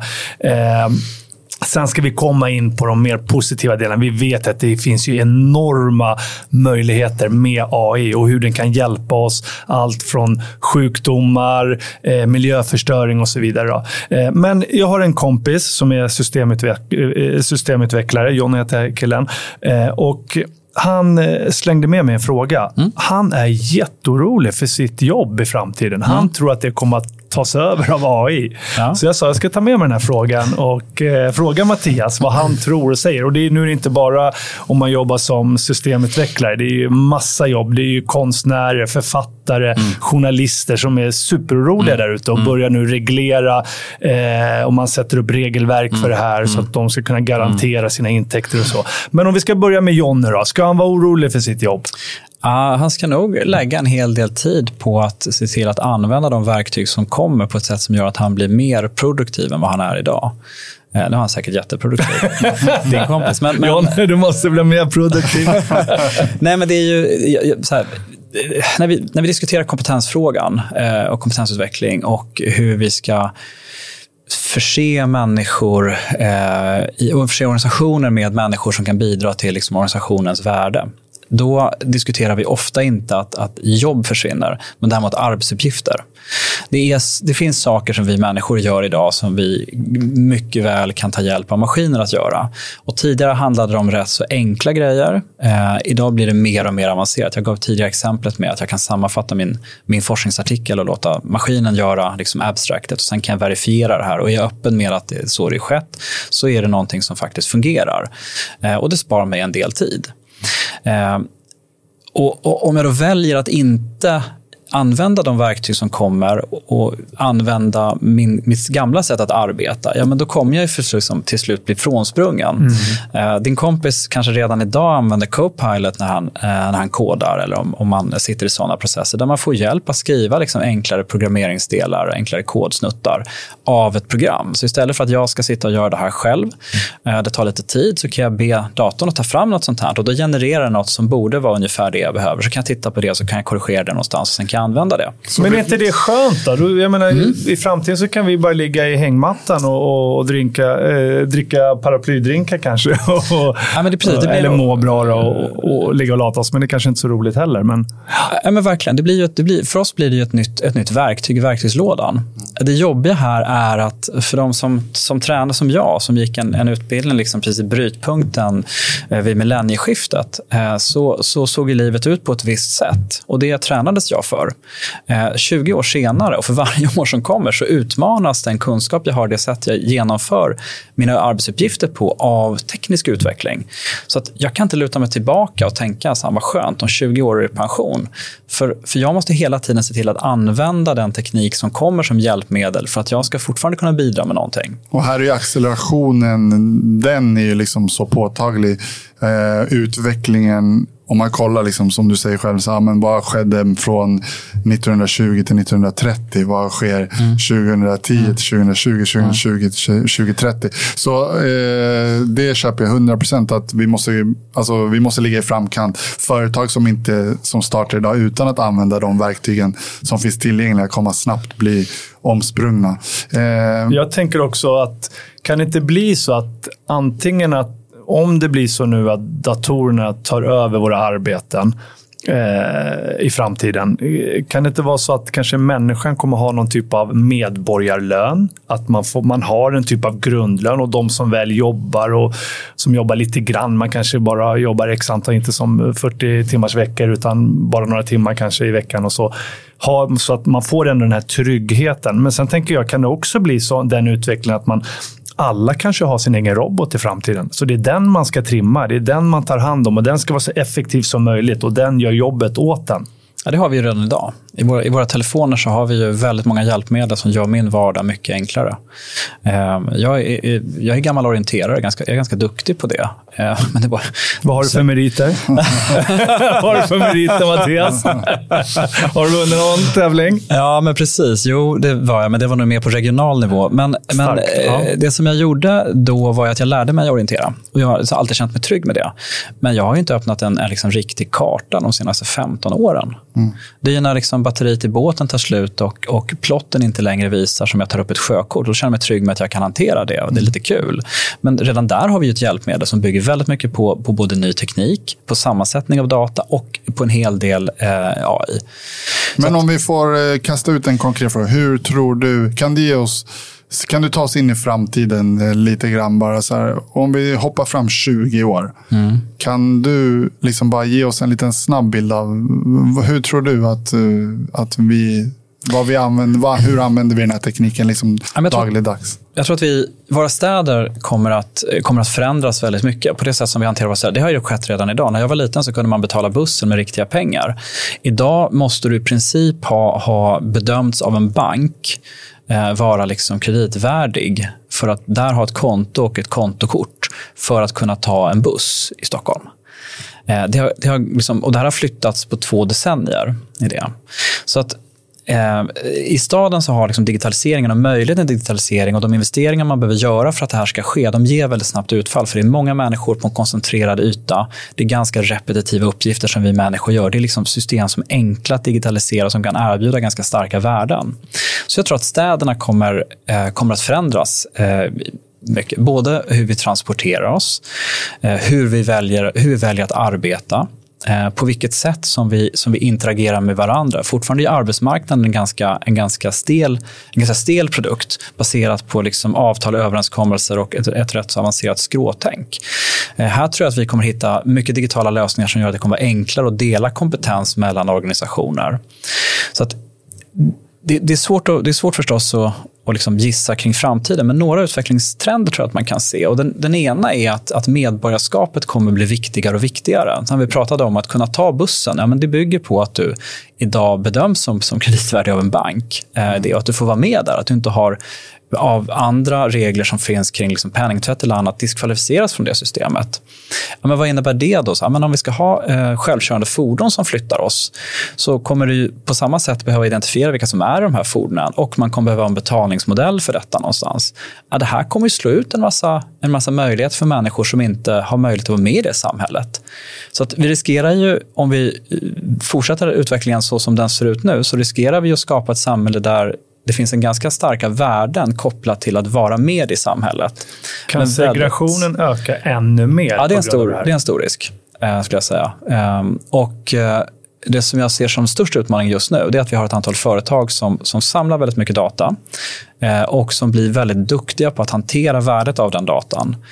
Där jag ibland brukar, brukar ställa mig frågan, så här, men vem styr min vardag mest? Är det, är det Google som styr min vardag mest eller är det regeringen som styr min vardag mest? Och, och om jag börjar tveka kring den frågan, är jag då medborgare i Sverige eller är jag medborgare i Google? Vad, är, vad innebär det för mig som individ att ett antal stora företag har fått ett så positivt inflytande på mitt liv? Mitt liv är ju mycket lättare med alla de verktyg som de här techföretagen ger mig. Mm. Och Finns det en risk då att, som idag pratar man ju lite grann om ett digitalt utanförskap och man kanske Absolut. tittar på de här uh, 75 plus. Eh, Absolut. Och ja. att utvecklingen går så ja. fort att du ja. är bara inne i det här en liten stund. Sen förstår du det inte längre. Så att, en större, mass, en större del av befolkningen kommer hamna i det här digitala utanförskapet. Ja, men så är det. Och vissa, vissa delar av livet, när man är, när man är väldigt ung, så är, så är liksom de sociala interaktionerna över ganska breda nätverk väldigt viktiga. Som TikTok är ju en sån eh, liksom app som har slagit enormt i ganska unga. För oss är det inte lika vant att vara där. Vi hänger lite på Facebook. Men vi har ett konto där, eller På TikTok? Ja, ja Vi är väldigt eh, digitalt inne. Vet Ja, men det, det är bra. Men tittar vi på våra barn så kommer de, de befinner sig någon helt annanstans. Om man då börjar lansera tjänster där och så inser man att det är där massmarknaden finns. Kanske man lanserar tjänsterna bara där. Mm. Ja, men det gör ju att för oss som har passerat de där teknikgenerationerna, mm. ja, men vi hamnar ju, och nu är vi lyckliga därför att vi är fortfarande i den åldern att vi var med när liksom internet slog igenom och kom. Eh, I någon mening. Och tittar på våra föräldrar så är de de är fortfarande rädda för datorer ofta. De undrar vad som händer om de trycker fel någonstans. Det är den vanligaste frågan ja. jag får från min mamma. Jag, måste... jag hade ju för Bengtsson här, mm. eh, gamla träningsprofilen som startade World Class. Och han, man såg liksom glöden i ögonen på honom när han berättade att fasiken, han sa vi är förtryckta, vi är äldre, vi, ja. vi hänger inte med, ja. vi är inte digitala. Och, Och Det här var ett jätteproblem, mm. där han tyckte att här måste hela samhället göra mm. någonting. Skapa utbildningar mm. så att de äldre får lära mm. sig och hänga med i utvecklingen. Och här, här, går det ju, här går det att börja ställa krav om man skulle vilja. Man, kunde, man skulle kunna ställa krav på företag och på produkter som, som marknadsförs mot allmänheten eller som, som finns i offentligt finansierade verksamheter. Att de ska kunna fungera för allt från femåringar till liksom 105-åringar. Det, och det är ett kravställande som, som, vi, som vi som samhälle kan välja att ha eller inte ha. I dagsläget väljer vi att inte ha det. På samma sätt så skulle vi kunna ställa krav och säga det, ja, men det är jättebra Region Stockholm att ni inför den här typen av, av tjänster och digitaliserar eh, lokaltrafiken. Ett krav här det är att vem som helst som har betalningsförmåga ska kunna åka buss oavsett om de har ett bankkonto eller inte. Mm. Det kravet har inte funnits med och således har vi inte den möjligheten rätta. Ja, eh, en grej som har etsat sig fast i mig, bara för, på tal om det här, hur fort det går. Du får säga om du håller med om det här påståendet. Men eh, jag lyssnade på Tegmark då, som är en av kanske den som pratar mest och eh, ska ha mest kött på benen eh, när det gäller just det här med AI. Och han nämnde i något sammanhang en grej som verkligen etsade sig fast. Då sa han så här att eh, våran generation eller generationen efter Eh, det är med stor sannolikhet att AI kommer uppfatta den mänskliga intelligensen på samma sätt som vi idag inte uppfattar intelligensen hos till exempel hos grisar utan som vi uppfattar intelligensen hos växter. Att det är, kommer skilja så pass mycket att vi ser på en växt knappt som ett väsen, fast en växt är ju ett väsen. Den, den lever, men eh, så pass snabbt kommer AI köra ikapp och förbi. Att, och just det där när han sa det så här, inte som, eh, återigen jag kan referera ordagrant, kanske inte är rätt, men inte som vi ser på intelligensen hos en gris, utan som vi ser på intelligensen hos en växt. Och då förstår man, jäklar vad konkret det blev, vad läskigt det blev. Jag känner mig jävligt osmart. Ja. Men eh, tror du också att det, alltså, om det tar det, är det alltså, vår generation eller senaste generation efter, alltså våra barn, Tror du på att det är den accelerationsfasen? Jag tror att vi... Eh, jag delar ju liksom utvecklingskurvan. Däremot så skulle jag vilja återföra frågan till vad, vad är då intelligens? Uh, det är för, för, som förmågan att ta in information och att hantera den på något vis. Och ta in information det bygger på att du har ett antal liksom, sensorer mot en, mot en omvärld. Och sen så när du hanterar den här informationen så ska du också göra någonting med den. Jag kan ju vara supersmart och så sitter jag i ett, i ett hörn uh, och bara ser supersmart ut. Ni har ingen aning om jag är supersmart eller inte. Det är först när jag börjar ge er någon sorts uh, liksom, användbar återkoppling mm. på det som kommer in eller något annat som har kommit in in till mig och visar att jag kan använda det här. Det är först som, som, som då som den intelligensen manifesteras. Så att det gäller ju om vi, om vi ser den här utvecklingen som för beräknings Verkningskapaciteten och möjligheten att, att förutse nästa handlande. Det är det som eh, språkmodellerna egentligen De börjar förutse vilken nästa bokstav borde vara. Möjligheten att göra det, det kommer att öka eh, och det kommer, det kommer att accelerera. Där är jag helt eh, på Max Tegmarks linje. Däremot så tror jag fortfarande att vi, vi kommer behöva bestämma oss för hur vi använder det här. Och I vissa avseenden så är redan eh, datorer mycket bättre på att göra saker. Det gör inte att jag går runt och känner mig som en grönsak. Mm. Eh, tvärtom så kan jag då använda den här outtröttliga maskinen som inte jag behöver ha några känslor inför, som jag vet inte har några känslor, och utföra dussinuppgifter åt mig. Och så kan jag göra någonting där jag bidrar och skapar ett värde. Men då tror inte du lika mycket då på att maskinen blir så pass smart att vi inte kan kontrollera användaren, utan den kontrollen tar de över själva? De kontrollerar oss till slut. Ja. Det, det bygger på att, att hela händelsekedjan finns med. Både att de kan göra detta maskinerna då att de, att de vill göra detta, att de kan göra detta, att de hittar ett sätt att utföra den kontrollen. Då måste vi ha ett antal maskiner som, som när du ska göra någonting som maskinen tycker är obegåvat, fysiskt hindrar er. Och det verkar ju svårt i just era fall. Fysiskt hindra er att göra någonting. Mm. Så vi måste få den helheten på plats. Eh, och jag är inte säker på att vi, eh, att vi som samhälle kommer vilja gå den vägen. Och vi kanske kommer att hitta möjligheter att bygga in både spärrar för det eller använda tekniken och utvecklingen kring den på ett mer funktionellt sätt. Tur att inte vi brottarbröder i AI-programmet. ja, jag tänker på då kunskapen och utbildningen inom AI och det som händer nu. Eh, är det inte så att vi måste hänga med nu? Att mm. det lätt blir så att vi hamnar utanför om vi inte är med på tåget Absolut. nu. Absolut. Hur ska jag tänka om jag är ja, allt mellan eh, 20 och 50 år, säger vi då, eller 61 är äldre. Hur ska jag tänka? Vad, vad, ska jag titta? Vilka utbildningar, kurser finns Mm. för att hänga med? För Ja, jag kommer är- ju bli digitalt handikappad om jag inte hänger med nu. Ja, men precis. Nej, men det, här, det, här är, det här är svårt. Du har helt rätt i att vi, vi behöver, vi kan inte luta oss tillbaka och säga jag har gjort en utbildning som jag behövde. Nu kan jag liksom köra några decennier mot pension. Utan vi måste hela tiden eh, fortsätta att eh, som förkovra oss, förstå vad det här är för någonting, förstå hur vi kan använda detta. Eh, så där delar jag eh, som ansatsen. Men, och Sen kan man fundera på var görs det här då? Eh, alltså universiteten då, som jag ju kommer ifrån, men jag, ska, jag representerar inget, jag sitter inte i någon ledning på ett universitet, så jag, jag har rätt så Eh, men jag har rätt mycket åsikter om just hur vi tillgodoser det, liksom, det livslånga lärandet eller möjligheten för vem som helst att komma till oss och få den kunskapen. Och där, är ju, där skulle jag säga att vi, vi som samhälle måste ställa mycket högre krav på lärosätena att, att genomföra det här. För de ganska många miljarder som vi betalar till lärosätena så tycker jag att det skulle finnas en tydligare uppdrag till dem att kunna erbjuda den här kunskapen utan allt det krångel som vi normalt har med oss. Du ska antas till en kurs, du ska skicka in dina papper och meriter, du ska bedömas, det ska finnas plats. Och när du har gjort det här i april så kanske det här startar i oktober. Då ska du vara på plats en torsdag uppe på Och jag, KTH. och jag kanske inte har möjlieten att studera Precis. i, i tre, fyra år. Nej. Utan jag vill lära mig mer för att hänga med. Och där händer det väldigt mycket nu. Eh, vi, jag, kom ju, jag berättade att jag var på, på Ericsson igår och tittade på eh, ganska mycket av den framtida teknik de visar. Det vi gjorde där också det var att samlas fyra stora industriföretag och fyra stora lärosäten där KTH var ett. Och det är ett, ett som stort projekt som är då finansierat av Vinnova, som är innovationsmyndigheten i Sverige, och av industrin, där vi ska försöka hitta ett sätt att virtuellt utbilda digitala experter i den nya digitaliseringen och den tekniken som behövs för detta. Och, och då handlar det om att bryta ner det vanliga sättet vi gör på, som bygger på att man utbildar sig under en viss del i livet, till att bjuda in för att få ny kunskap under hela livet och under hela liksom, den professionella karriären.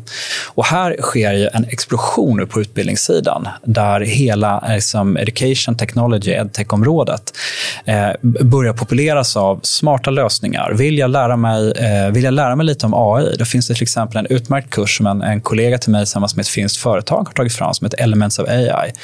Eh, gratis. Eh, det är bara att börja. Det tar tre klick så är det igång. Den frågar inte var du kommer ifrån eller vad du har för mattebetyg eller vad du gillar statistik på gymnasiet, utan det är bara att köra på. Eh, den är automatiserad. Du kan börja när som helst. Ett fantastiskt sätt att, att börja på. Det finns... något på? Eller hur?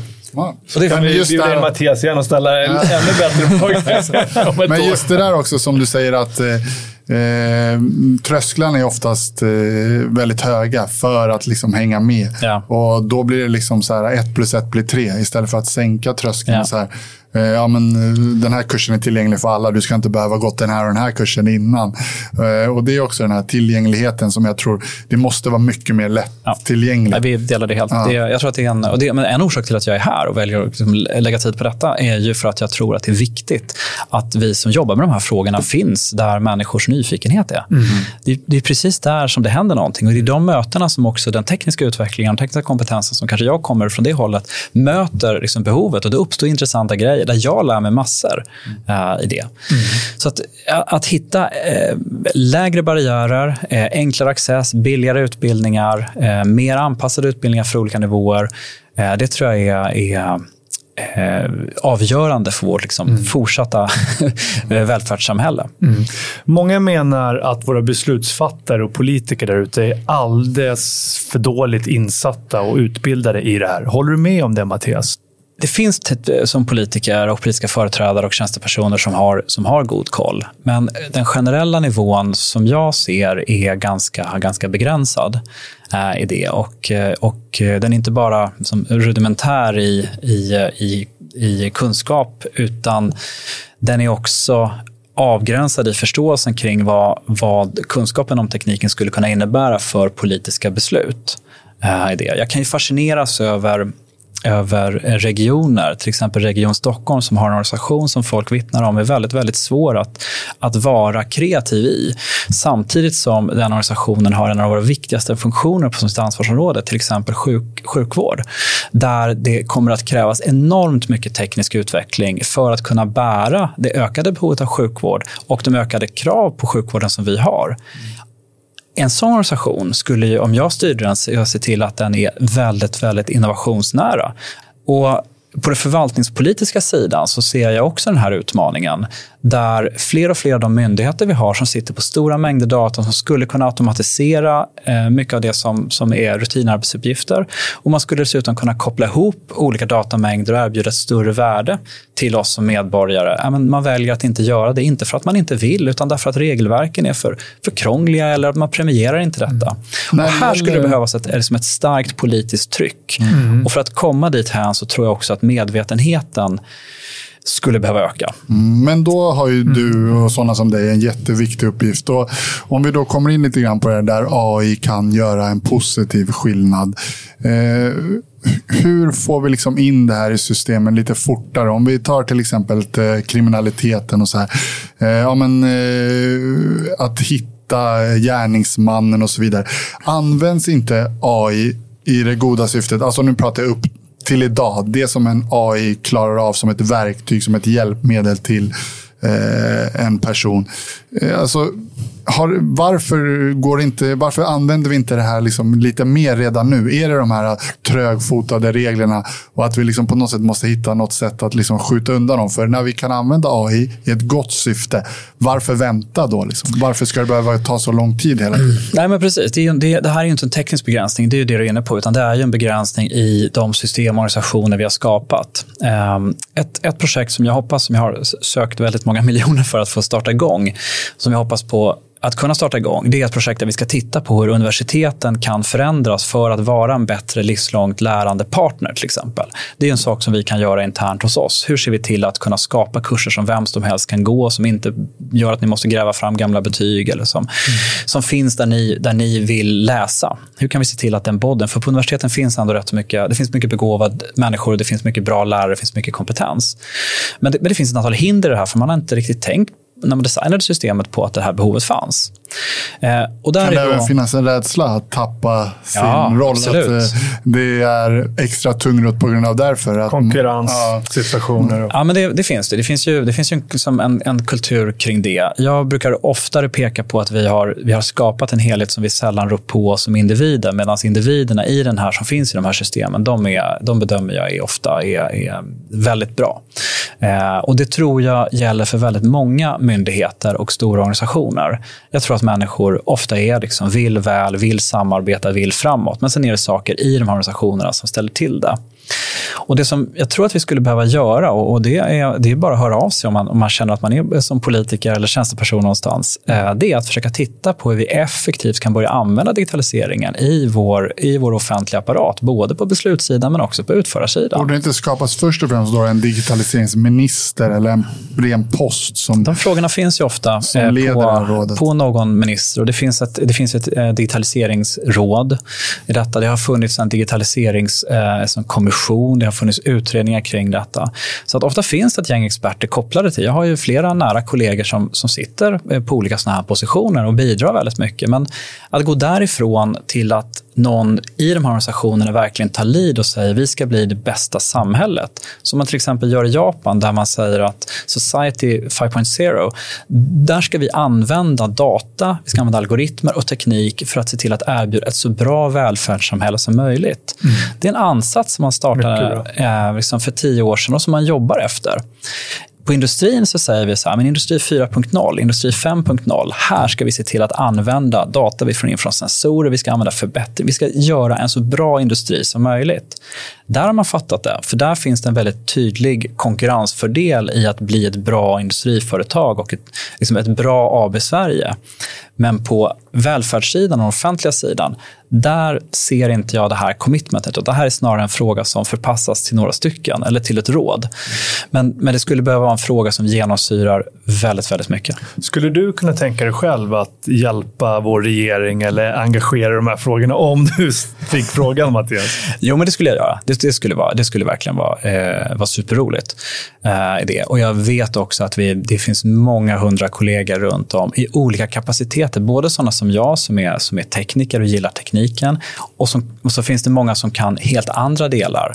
Så att det finns eh, som nationellt möjlighet att faktiskt stärka upp de här frågorna. Ulf Kristersson, Hörde du det här? Äh, Mattias Wigberg ställer gärna upp. Mattias, då tänker jag så här. När, eh, om man matar in massa information eh, och vad heter det, får liksom det matematiskt bäst tänkbara utfallet. Borde vi inte då vara väldigt nära att de här stora frågorna på nationsnivå eller på världsnivå eh, tas tillsammans med en AI. Om vi till exempel nu sitter och säger, vi står och väger här i Sverige mellan två, gå höger eller gå vänster i någon stor fråga. Att vi där tar hjälp av liksom så här, med matematiskt störst sannolikhet är det bättre att välja den här vägen. Och att allt som röstas på liksom dagligen eller veckovis i, i riksdagen, att eh, en smartare AI skulle vara uh, applicerbar där på något sätt. Är vi långt ifrån? Nej, men det, det, här, nu börjar det bli coolt på riktigt.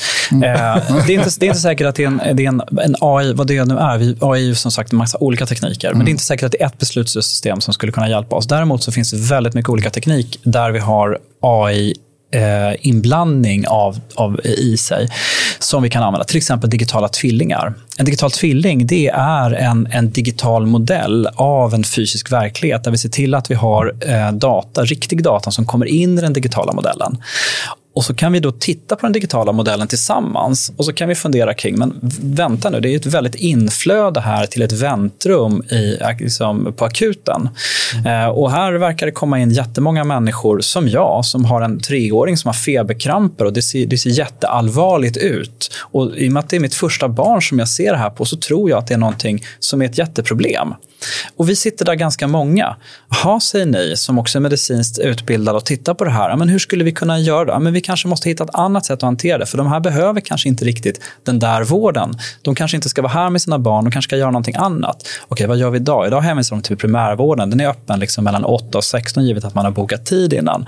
Det är bra, men det hjälper inte mitt, mig 02.30 på natten när jag ser mitt barn liksom bli nästan till medvetslöst de här feberkramperna. Således så skulle vi kunna titta på den här modellen och se att det verkar komma in ganska många sådana här felfall som folk tror är allvarliga, men som inte är så allvarliga. Okej, okay, hur hanterar vi det? Så vi skulle på det sättet kunna använda riktig data från riktig verksamhet för att komma åt ett problem. Till exempel problemet med att, att akuten måste sortera massa primärvårdsfall från mm. de riktigt, de riktigt eh, sjuka som egentligen behöver liksom söka sig till akuten. Det kan vara problem som handlar om, om eh, hur samhället organiserar transporter. Eh, där det kan vara svårt att få överblick, men genom den data vi har kring hur många som kliver på bussar och tåg eller hur många som går över ett övergångsställe, kan vi då skapa modeller för det här och titta på det här tillsammans så kan vi vara några stycken som, som faktiskt kommer på en bättre lösning. Så digitala tvillingar, eh, och det här finns nu ett antal, ett antal pilotprojekt ute där man försöker se så här, men hur ska man lägga spåren från en gruva upp i norr.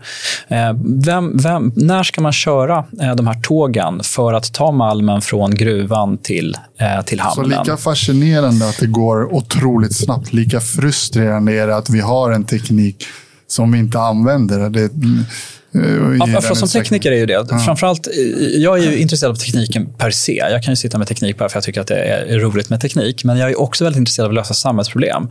Och det jag ser idag, så här, vi har tekniska möjligheter att analysera samhällsproblem och komma fram med bättre lösningar än titta, gissa, spring-lösningarna. Och, och, vi använder dem inte. Det måste väl vara så för dig Mattias? Jag menar när du eh, gör saker dagligen så att du hela tiden ser saker och tänker på saker som skulle effektiviseras, kunna effektiviseras och bli bättre med hjälp av digitalisering och AI. Eh, det blir inte lite av en yrkesskada nästan till slut? Man går jo, och tänker på de här grejerna. Det är nog det min, min fru kanske retar sig på mest, tror jag. Eh, eh, så är det. Jag, jag, jag, har ju ett antal ansatser. Jag tror att alla alltid vill göra allting effektivare. Mm. Och Jag tror dessutom alla, eh, alltid att människor vill lära sig och utvecklas mer. Eh, de där två stämmer inte alltid. Och det, och det är lite jobbigt, men jag ja. tror ändå att jag, jag är ganska nöjd. Det pratade lite om när vi pratade om eh, lycka faktiskt. Det just där, just att, eh, man har ju den här förutfattade meningen av att det är bättre att ha fler valmöjligheter och mm. att allting mm. går snabbare. Och sådär. Men om man kan mäta, liksom, vi minns väl alla vi som är lite äldre när man fick gå till videobutiken och hyra en videofilm. Just det. Vilken lycka man kände då kontra När man har åtta appar så ska man se vilken liksom genre man ska gå in och välja ja. någonting. Man blir bara förvirrad. Men kommer vi göra oss själva mer olyckliga då, med den här utvecklingen? Ja, men då är vi tillbaka i att vi själva måste ta ansvar för den teknik vi utvecklar. Um, i det. Och det är klart att om det är så att jag varje gång, om jag är en person som har svårt att välja film, ja, men då kanske jag inte ska ha åtta olika streamingappar för det. Då kanske jag ska ha en eller göra en playlist eller vad vet jag. Då kanske jag ska se till att inte utsätta mig för den där nervositeten som det innebär att hamna med fel rulle en fredagkväll. Mm. Mm. Eh, om det nu är ett problem för mig. Och På samma sätt så tror jag att vi måste hantera liksom, den te alltså, teknik och tekniska ut, teknisk utveckling i andra system. Vi måste se till att den tjänar oss som individer eller oss som kollektiv, som samhällen som organisationer. Uh, i det. För vi är ju väldigt primitiva varelser eh, enkla människor egentligen. Då. Men, men man har ju sett, inte minst vad sociala medier har gjort med mm. oss mm. människor. Vi har mm. stora stort problem med, med psykisk ohälsa, mm. mm. eh, inte minst i Sverige. Då. Eh, kan det här eh, liksom driva på de här processerna så att det blir ännu värre, tror du? Ja, eh, men så är det jag, jag kämpar ju. Jag har ju en, en, en, eh, två barn och den äldsta är nio år. Och jag är ju liksom beredd att hålla sociala medier från honom liksom, tills han blir, tills han blir liksom kallad för KUF i detta. Eh, jag tror att det här är en, en superutmaning för oss. Och Det är inte bara en fråga om att, att tekniken i sig är svår, det är också en fråga om att vi som då ska fostra människor som är unga in i att använda tekniken. Vi vet inte själva, det finns ingen, inget bra sätt för oss att hantera det. Vi vet att man inte ska köra moppe för tidigt. Vi vet att man inte ska dricka alkohol för tidigt och vid fel tillfällen och utan att man har sett vad den är. Det är ett antal saker vi vet som gör att vi kan skicka råden till unga människor. Men den här tekniken har vi aldrig utsatts för. Så vi vet inte något om den. Och när vi har lärt oss den, när ni har hängt på TikTok ett tag, ja, men då är det en annan app. Och här är vi lite grann i det som vi var inne på förut, fast i en lite mindre kontext. Att redan idag används ju mm. den här tekniken till att, alltså till ett ont inom situationstecken syfte. Men de här företagen har skapat algoritmer som vet exakt hur de ska mm. interagera med med dig för mm. att få dig så högt som möjligt mm. och att du ska stanna mm. så många minuter mm. som möjligt. Och barnen. Ja, exakt. Och då är det ju redan där liksom en form av eh, ont syfte. Och om man tar en större kontext, vi var inne lite på, eller på det tidigare, att eh, var kan det här sluta någonstans? Och det är ju jättestora frågeställningar och superintressant. Och jag tror att många av våra lyssnare har ju hört de här skrämselpropagandan mm. mm. likväl som man förstår någonstans att det finns jättepotential och det finns jättemånga... Vad är, vad är dina rekommendationer där, Mattias? Om man har små barn där hemma, eh, vad, vad skulle du vilja säga till föräldrar? Jag förstår att det här är jättesvårt, att det är jätteska frågor, men, ja. men när tycker du att det är, När ska barnen få ha sociala medier exempelvis och börja titta mycket på paddan eller Eh, att, berätta, att berätta för, för hundägare hur de ska hålla sina hundar eller för föräldrar hur de ska uppfostra sina barn. Det är ju, ja, det är ju säkra sätt att bli väldigt impopulär. Ja, ja, ja. Eh, Men finns det någonting man kan tänka på ja. som du tycker? Ja, verkligen. Då? Utan att kanske säga en viss ålder? Och så. Nej, men så är det. Jag, jag, jag, menar, jag har ju som sagt ett par barn och de har ju, de har ju devices förstås. Eh, jag tycker att det är oerhört centralt att välja mellan att vara konsument och att vara producent i det. Eh, min son älskar att filma med sin platta. Han har, han har fått en, en greenscreen-duk av, av, av farmor i julklapp och jag kan liksom börja sätta in miljöer i det här och göra saker och skapa saker. Han och hans kompisar spelar in Harry Potter-filmer. Och, ja, men ni vet, de mm. kreerar med hjälp av den här devicen. Det, jag, det, tycker, det tycker vi är, är helt eh, liksom, fungerande och då blir det ett verktyg någonstans. Sen är inte han mer människa än att han förstås när han ändå håller den här ser att det finns en möjlighet att ladda ner ett spel eh, och sen försjunker han i det eh, lite för länge. Ja, men då måste vi som föräldrar i vår familj då gå in och se till att kanske styra bort det och gå in i den här liksom kreativa delen som kan vara via devicen eller det kan vara genom att vara kreativ eh, med liksom någon, någon fysisk artefakt i hemmet istället. Så att för mig är det mer en fråga om var du väljer att befinna dig i en liksom passiv eller en aktiv situation. För det är klart att en, ett barn som är aktivt och som, som lär sig saker kopplat till sin, sin platta eller sin, sin telefon, ja, men då blir det ett verktyg för det barnet som det lär sig använda. Och plötsligt kommer det här bli liksom en, en, en person som skapar content för andra eh, att njuta av när det är 16. Om jag hade förbjudit det här verktyget att finnas, då hade kanske det värdet inte kunnat skapas. Samtidigt om verktyget finns för att, för att min son ska sitta och spela sönder sin tid och han borde lära sig vara kreativ, borde röra sig, borde lära sig läsa läsa, läsa språk eller vad det är för någonting. Ja, men då har jag som förälder, upplever jag och vi i vår familj, kanske lite misslyckats i vår roll eh, i att få honom att, att gå dit vi tycker att man ska träna. För där har man ju sett att just vår fantasi, att vi fantiserar, är jätteviktigt mm. som barn för mm. hjärnans utveckling. Mm. Och idag ser man på många barn som börjar eh, med sociala medier och, och tittar på olika saker på sin eh, platta och telefon och så vidare. Att de inte så ofta behöver eller får fantisera utan de mer styrs av innehållet hela tiden i det de tittar på. Här skulle ju många gamers eh, opponera sig och säga att eh, men den här fantasin är, den är där, men du ser den inte på samma sätt. De ju inte lerfigurer som du kan torka i fönster och säga titta vilka fina barn jag har. Vi är gammalmodiga. Utan de skapar en värld någonstans i ett spel och där är inte vi och ser kreativiteten liksom flöda. Eh, Ja, det är ett annat sätt att se på det. Så, så återigen, jag tror att det, en, det här är, en, det här är en, eh, förstås som så mycket en fråga om, om balans, men också en fråga om att engagera sig, försöka förstå vad är det som, vad är det som händer. Och det, är ju, det var ju mycket lättare för våra föräldrar när de såg vad vi gjorde. För det var ungefär samma sak som de hade gjort. Det var lättare att ta in sig och ta till sig. Idag måste vi följa våra barn digitalt och försöka förstå vad de är, intressera sig för och försöka avgöra om vi tycker att det här är, är liksom bra eller inte bra. Mm Ehm, i det. Så jag tror att många som kommer med, med tvärsäkra uttalanden i de här frågorna eh, kanske skulle, skulle bli mer lyssnade på med en mer nyanserad eh, liksom inställning. Men, men här, helt klart, det kräver engagemang och det kräver tid från dig som förälder. Det är väl lite samma sak med den sociala aspekten i det hela. Att eh, vi har ju umgåtts på ett sätt under väldigt lång tid och återigen, vi har kommit in på det några gånger, att det har gått väldigt snabbt på slutet. Men man vet väl inte riktigt, så här, ja, men nu umgås de eh, med hörlurar och genom skärmen. Vi umgicks mer framför ett eh, bord med fika eh, emellan oss. Men vad är egentligen vad där? Och det är lätt att sitta och säga att ja, men det där är inte att utveckla en social kompetens. Men det är deras sätt att mötas på. Och det har ju förflyttats så snabbt. Så, men vad skulle du säga där? För vi är ju vana, våra hjärnor är ju vana kanske med det här fysiska mötet. För mm. det har vi ändå haft. Liksom i... Ja, för de som funkar fysiskt så tycker jag att det fysiska mötet fungerar för dem. Det finns ju många barn som är väldigt blyga. Mm. Jag var ett sånt här barn som var ganska, ganska sent utvecklat. Uh, lite nördig och sågs nog som rätt töntig. Jag hade en och har fortfarande en väldigt liksom, bra vän, men, men jag hade ingen stor kompiskrets. Jag var ingen sportkille där jag växte upp. Mm. Och så tyckte min mamma att det var bra att pappa betalade halva den första dator som vi köpte. Jag fick jobba ihop till den andra halvan då. För då tänkte hon att nu kommer han spela spel och äntligen få lite så här med killkompisar. Mm. det.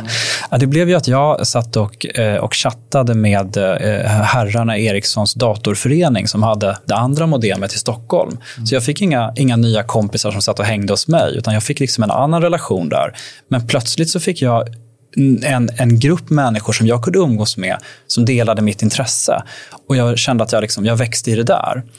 Så att det behöver inte vara så att bara för att du ägnar dig åt eh, att socialisera via din dator eller din device så innebär det att du blir asocial senare eller inte tränar dina sociala förmågor. Utan det kan ju snarare vara ett sätt att möta den sociala förmåga du har och utveckla dig därifrån du är. Mm, då har jag en naturlig följdfråga på det. För då pratar vi ändå om att umgås genom skärmen då med en annan människa. Men då är inte steget så långt till att börja umgås med en AI.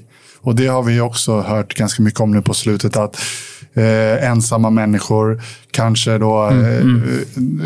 Eh, heter det, kan lära en AI eller en robot, kanske i ren fysisk kropp, att eh, det här har jag behov av att prata om, det här är viktigt för mig och att det att man kan skapa en AI-kompis och sen därifrån vidare till en eh, sexpartner och så vidare. Eh, tror du att den eh, delen kan ge en mänsklig hjärna lika mycket eller är vi långt ifrån att liksom kunna likställa det mänskliga mötet med... Bli stimulerad på ja. samma sätt. Då. Nej, men det är klart att vi kommer att kunna, kunna eh, som digitalt få upplevelser som kommer att vara väldigt givande för oss. Om vi går och tittar på en film idag så får vi en upplevelse som är givande. Någon annan har liksom regisserat ihop någonting och så sitter vi där två timmar liksom hänförda och in i den världen. På, på samma sätt så kommer den digitala tekniken, eller redan idag så ger oss i den, den här typen av eh, av, av utbyte som vi, som vi, återigen, gamers är en, det är ett bra exempel på en grupp som ägnar väldigt mycket tid åt att finna sin värld där man liksom multispelar och tycker att det här är fantastiskt. Så jag, jag tror återigen inte att det där är en, en liksom, ett, ett särskilt stort problem eller någonting som vi eh, ska vara så rädda för. Men vi behöver försöka se vad som funkar för oss. Sen är vi mänskliga varelser. Det är viktigt för oss att röra oss. Det är en, en, en väldigt, väldigt viktig del. Eh, det är viktigt för oss att bygga, bygga förtroende, att lära oss klara oss själva. Idag är det väldigt många föräldrar som utrustar sina barn med GPS-klockor. Det är kanske en av de vanligaste grejerna eh, som, jag, som jag ser som tekniska gadgets på, på kids någonstans mellan liksom 7 och 10-11 innan de kanske får sin första telefon. Eh, och det där tycker jag är väldigt intressant. Eh, vad, det, vad det är för, för behov hos människan som den här GPS-klockan liksom tillfredsställer. Vad är det för någonting hos oss föräldrar som vi, som vi överför på barnen när vi säger att vi vill ha dig bevakad sekund för sekund. Vi vill veta exakt vad du är. Eh, så vill man, vill mm. man få en impopulär diskussion mm. vilken parmiddag som helst så kan man, kan man resa den här så kan man börja fundera kring det. Men jag tänker det här som vi pratar om, det sociala samspelet och, och så. Eh, vissa menar ju på att om man är för mycket på nätet och spelar för mycket spel så utvecklar man social fobi. Man är inte van att träffa andra människor. Det är en träningssak också. Och se varandra i ögonen. Eh, det visar sig också att eh, många har svårt, barn idag, att läsa av ansiktsuttryck, har det visat sig. För att de inte träffar människor lika mm, mycket och lika mm, ofta som mm. förr. Ja, det är möjligt. Det här är, det här är kanske en fråga mer till um, socialpsykologer och psykologer. Ja, men det är intressant även uh, hur du ser på det här. Eh, ja, ja, men precis. Jag umgås ju med väldigt mycket människor som har lagt många vakna timmar på, på skärm och i interaktioner digitalt. Och jag kan inte säga att de är särskilt mycket sämre sociala varelser än människor som jag vet inte har gjort detta. Utan det är nog också en fråga om att man liksom hänger man så sitter du på Flashback 24-7, ja, men det kanske är dags att liksom öppna fönstret ibland, komma, komma ut i verkligheten och träffa lite människor och få leenden och inte vara så misstänksam. Ja, ja, ja. Det kan vara en bra grej. Eh, men men bara för att du har mycket interaktion så betyder ju inte det digitalt så betyder inte det att du är liksom dömd till att bli en asocial varelse. Som, som tvärtom. Ehm, Många av dem, jag umgås lite grann med en, en lite yngre generation av författare som eh, i många fall skapade en del av författarskapet genom att de började hänga på något som heter Skank, som var en, en, en, en ring av kommunikation där man kunde chatta med varandra och skriva texter. Just det, det här visade de på bara förra veckan på tv. Ja, men precis. Så härifrån så, så kommer eh, många, Johanna Frid, Måns Wadensjö, många av de här ganska unga, väldigt liksom träffsäkra eh, författarpersonligheterna kommer från den här communityn, eller var associerade på något vis till den här communityn. Mm. Och idag så, så, skriver de böcker som hjälper oss att förstå vår omvärld och att utveckla vårt intellektuella tänkande och vår förståelse för andra människor. Mm. Så, så där, jag brukar ta upp det som exempel på en, en, en utveckling där ju, jag tror att många av de här personerna har växt i den digitala möjligheten de fick mm. eh, tidigt och, och liksom stärkt dem, utvecklat dem, hjälpt dem att bli ännu bättre och idag så är de, eh, så är de författare. Ska vi prata lite om eh, de svenska företagen, tänkte jag, när det kommer till AI. Kul. Hur ligger vi till konkurrensmässigt, Sverige? Mm, det där är intressant. för några år sedan så tog jag och en, en eh, kollega på Tillväxtanalys. Vi tog fram Eh, och tittade på de patent som var inlämnade i olika länder. Mm. Och Sen så försökte vi söka på keywords. och Där var eh, då olika artificiell intelligens-kopplade tekniker keywords i vår undersökning. Och så tänkte vi att vi plottar de här och ser hur många patent kommer från varje land. Och om jag skulle visa den där bilden nu så skulle ni se en ganska, en ganska bra kurva. Sverige ligger någonstans i mitten. Det ser inte så illa ut. Mm. Det är bara det att för att jag skulle kunna visa de här bilden för er så fick jag ta bort en 10 potens, alltså gånger 10, mellan Sverige och några andra västeuropeiska länder och Kina, USA, Japan, Korea. Oj. För annars fick jag inte in eh, de här staplarna på samma papper. Det var för stor skillnad på dem. Men kan inte det bero på att de är så många fler människor där borta också? Det kan, det kan bero på det. Eh, nu är det ju så med digital teknik att det behöver inte vara eh, antal människor som avgör och det behöver inte heller vara så att den den tekniska utvecklingen späs ut på antal människor utan när ByteDance tar fram en ny applikation som alla kids vill ha i sin telefon, då tar den världen med storm även om den kom från Kina, så spelar det liksom ingen roll, utan den, den flyttar sig snabbt i detta. Och jag tror att det som vi gjorde då var att kika på en ganska tidig AI-utveckling och se vad, vad har liksom företag i pipen. Sen ska man veta, det finns massa, man kan diskutera den här undersökningen. Så här, patenterar man den här typen av grejer? Ja, men du vet så. Det finns mycket kritik i det. Men, men det som ändå går att se är att vi har kommit igång. Vi, är, vi ligger bra till. Vi har många företag som är, som är som unicorns, som det har gått väldigt bra för, som har koll på tekniken, som har sin tydliga nisch, betalningslösningar, musikstreaming. Ja, men ni vet ju ungefär vilka de här företagen är. Eh, och Sverige är ett av de kanske tio eh, länder och framförallt Stockholm är en av de tio städer som man, som man talar om som väldigt, väldigt techintensiva och duktiga. Så att ja, vi ligger bra till. Men vi har kanske inte riktigt fått med den, eh, den basindustri eller den liksom mer traditionella industri som vi har på det här tåget ännu. Vi har en utmaning i att det är, vad gäller AI så handlar det väldigt mycket om att samla in data och kunna använda den här på ett bra sätt.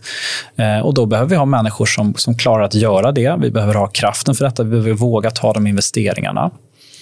Ehm, så det, är svårt att säga. Kan alltså, det också göra då lite med, till exempel som Kina då, som leder utvecklingen, att de har samlat in mer information och att de då rör sig lite grann i det här gränslandet för vad som är försvarbart att liksom, eh, ja, men på integritetsplanet. Att de har lite snävare regler där när det gäller att få samla in information. Eh, behöver, alltså kommer vi hamna på efterkälken på grund av den eh, delen? Alltså den kinesiska regleringen kring vilken information man får använda eh, nationellt i Kina, mm. den är rätt så stark. Däremot så samlar ju också eh, Kina som, som stat in information om sina medborgare mm. i det. Och det men det, det är någonting annat. Eh, den informationen som behövs och den data som behövs är ju, den är ju avgörande för att kunna göra de här lösningarna. Men, men tittar vi på, på våra företag eller industrier, då handlar det mer om information från produktionen eller information från de devices som man, som man skickar ut eh, mot marknaden i det. Och där är det ofta lättare att få in den typen av information än det att få in information om individer. Mm. Det är liksom två typer av information. Där i ena senare fallet har vi ett integritetsperspektiv mm. som är för det, den är ju intressant. För är, du var inne på några sådana frågeställningar tidigare. Mm, att mm. Ska vi kunna eh, lokalisera till exempel vilka som kommer in på akuten och så vidare. Ja. Då måste vi kanske flytta ja. lite grann det här med vilken ja. personlig data vi får, får ha rätten att samla in. Ja, och här pågår det intressanta saker. Vi pratade lite tidigare, ni nämnde brottslighet. Det är verkligen inte mitt område. Men jag kan ändå se att vi har under, eh, på en ganska kort tid har vi gått från Annie Lööf och Fredrik Federleys tårar kring FRA-lagen i, i riksdagen. Jag vet inte om ni minns dem. Det var före de mm gjorde liksom sina stora politiska kliv och blev liksom ledare för olika delar. Eh, där vi hade en stor diskussion. Ska vi få, av, ska vi få avlyssna radiotrafik? Det var en liksom, jättestor diskussion. Idag så har vi, eh, och bara den här månaden har riksdagen klubbat igenom att få avlyssna information utan att det finns någon brottsmisstanke från i princip vem som helst. Och alla utom, jag tror att det kanske var Vänsterpartiet som, sa, som ställde sig frågan till detta, tyckte att det här var helt okej. Okay.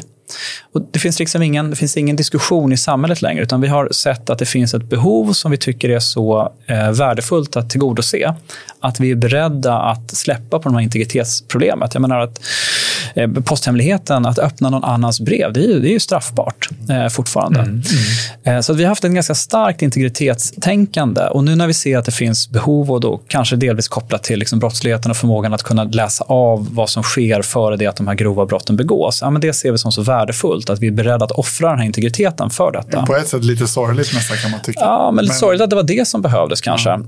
Jag tror att vi behöver bli mycket bättre på att liksom, hantera det här. Detta. Jag, blir ju, jag blir ju upprörd när jag kommer till en läkare och jag har liksom sökt för någonting, jag har varit specifik med vad det är för någonting, jag kanske har kommit till en specialist.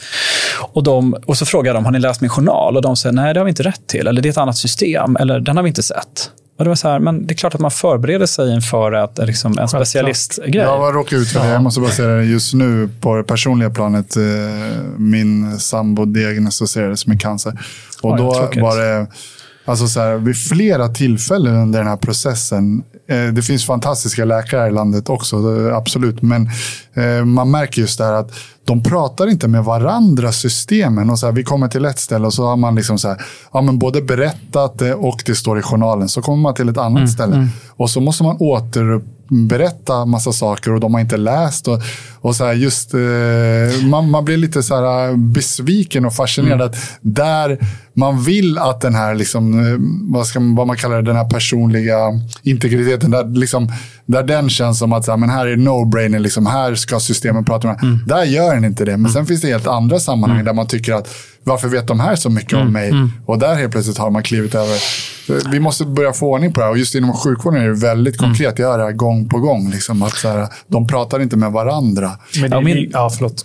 Nej, men min, min upplevelse är ju att det, det här är ju inte en, en, det är inte en praktikerfråga, utan eh, liksom hela, hela sjukvårdssystemet, de vill de vill kunna se det här. De hade gärna velat förbereda sig, men, men systemen sätter hinder och käppar i vägen.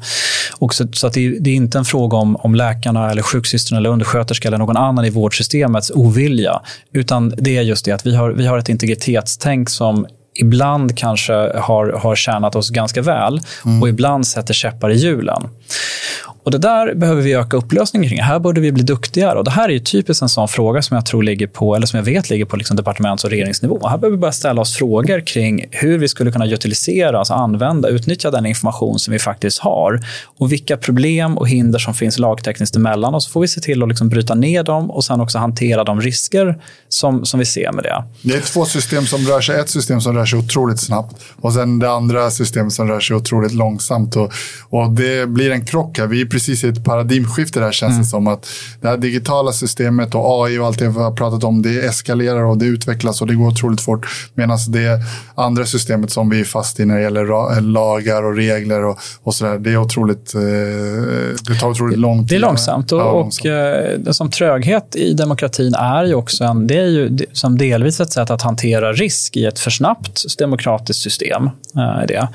Men det som jag tror att vi behöver göra här är att för att kunna fortsätta ha en demokratisk kontroll över saker och kunna ha legitimitet kring de demokratiska processer som vi har och legitimitet kring det välfärdssamhälle vi har som vi också betalar mycket till, det är en del av samhällskontraktet, så behöver vi snabba upp den här typen av utveckling som behöver göras.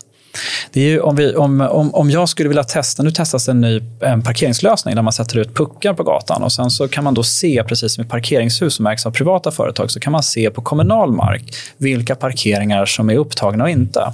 Och istället för att jag behöver snurra runt med min bil kvarter efter kvarter och lägga tid på detta och släppa ut eh, onödigheter, så kan jag se att jag ska åka till den här gatan och här finns det en ledig parkering. Och sen kommer det dit så någon annan ungefär. Ja, men så kan det ju vara.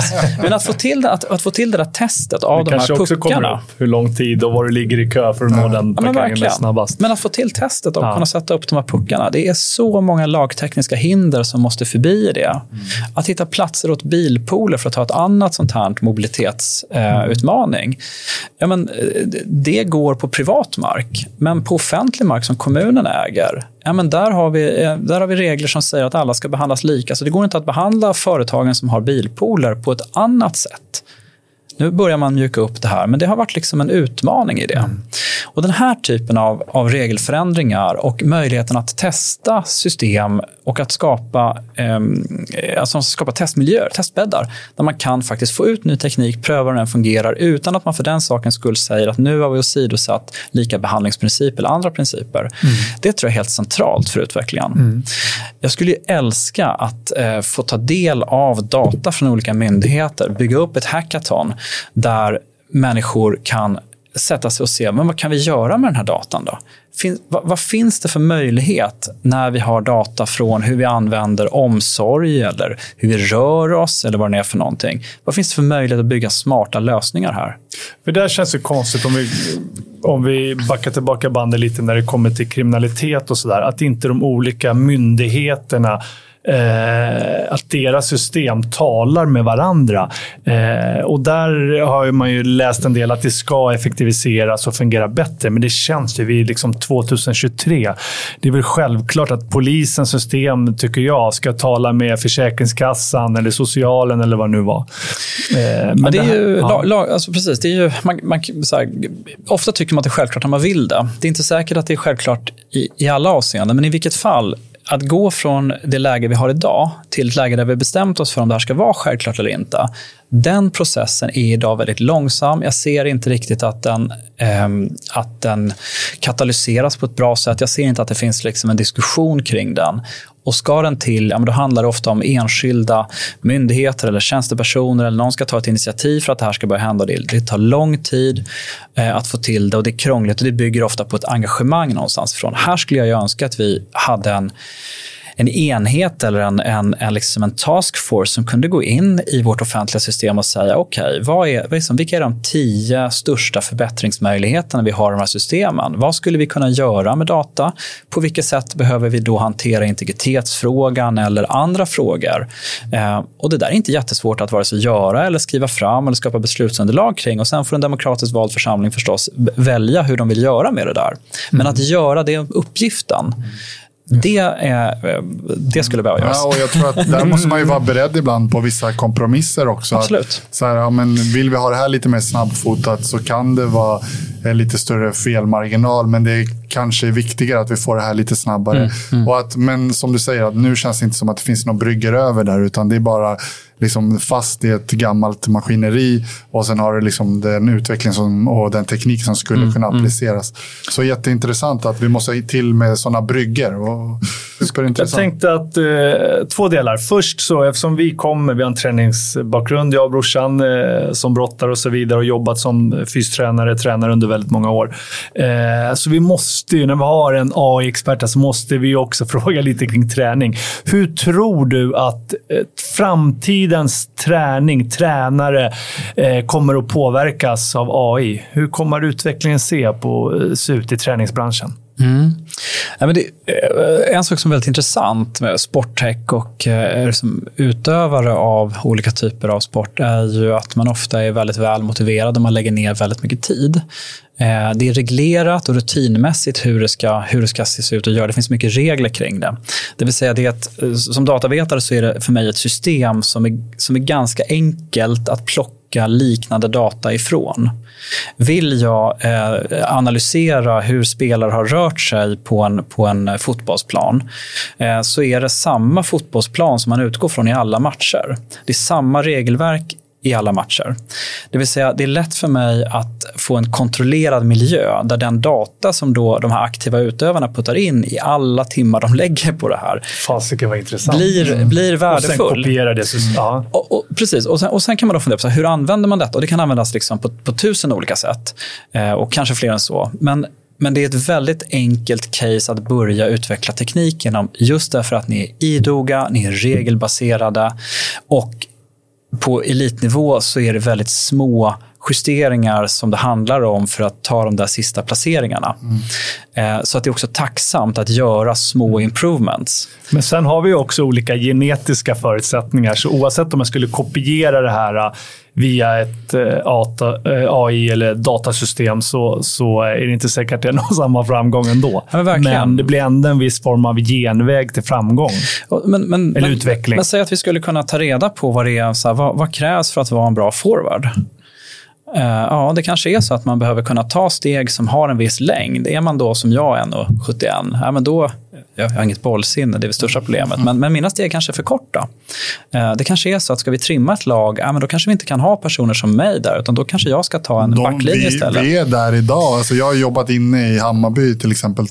Och det är ju de här lite äldre generationens tränare, de är utkonkurrerade idag på grund av eh, sådana här grejer som du är inne på nu. Så vi har kommit redan väldigt långt och hur man jobbar med yngre spelare, att man tittar på den mängden data som under nu x antal år har matats in och man ser ganska tydliga mönster och utfall. Ja. Och varför då jobba emot eh, det stati ja, ja. statistiska? Så att man börjar ju redan där, liksom på gott och ont, gallra mm. och följa vissa mönster i träning. Det är väl Midtjylland eller något av de här danska lagen som bara baserar sina inköp på spelare mm. Eh, mm. via ja, datorer och, mm. och statistik. Då. Skader, skaderisker och eh, rehabilitering är ett annat område som det, som det forskas mycket kring, där, det, mm. finns, eh, där det finns stora vinster eh, förstås. Hur hanterar man det? Hur har man hanterat det? Hur hanterar man det bäst? Eh, så det är klart att det, det, liksom, sportområdet är, är ett superintressant område samtidigt, vi talar om det här med etik, eller vi nämnde inte det ordet tidigare, men det var det vi pratade om. Samtidigt måste vi bestämma oss för vad vi vill. Vi vill ju förstås att, att hade jag kommit till den där fotbollsplanen eh, och någon ser på mig och tänker, ja herregud, eh, så eh, hade, de ju ändå, hade jag ju ändå velat få testa och få hänga lite där och röra mig och känna glädjen i att vinna, även om det kanske inte var jag som gjorde mm. målet. Det finns ju en massa andra värden i det här som gör att vi inte kan och ska, upplever jag, använda den här sorteringstekniken som vi skulle kunna använda på elitnivå i liksom yngre åldrar, för då men missar vi någonting annat viktigt. Men det finns ju också en brytpunkt åt andra hållet där. För att om Verkligen. du hade kommit till den här fotbollsplanen så hade de sagt så här, Mattias, eh, du vill jättegärna spela forward här, men vill du bli duktig i fotboll, drömmer om att bli duktig och du säger ja, men jag skulle vilja bli västvärre.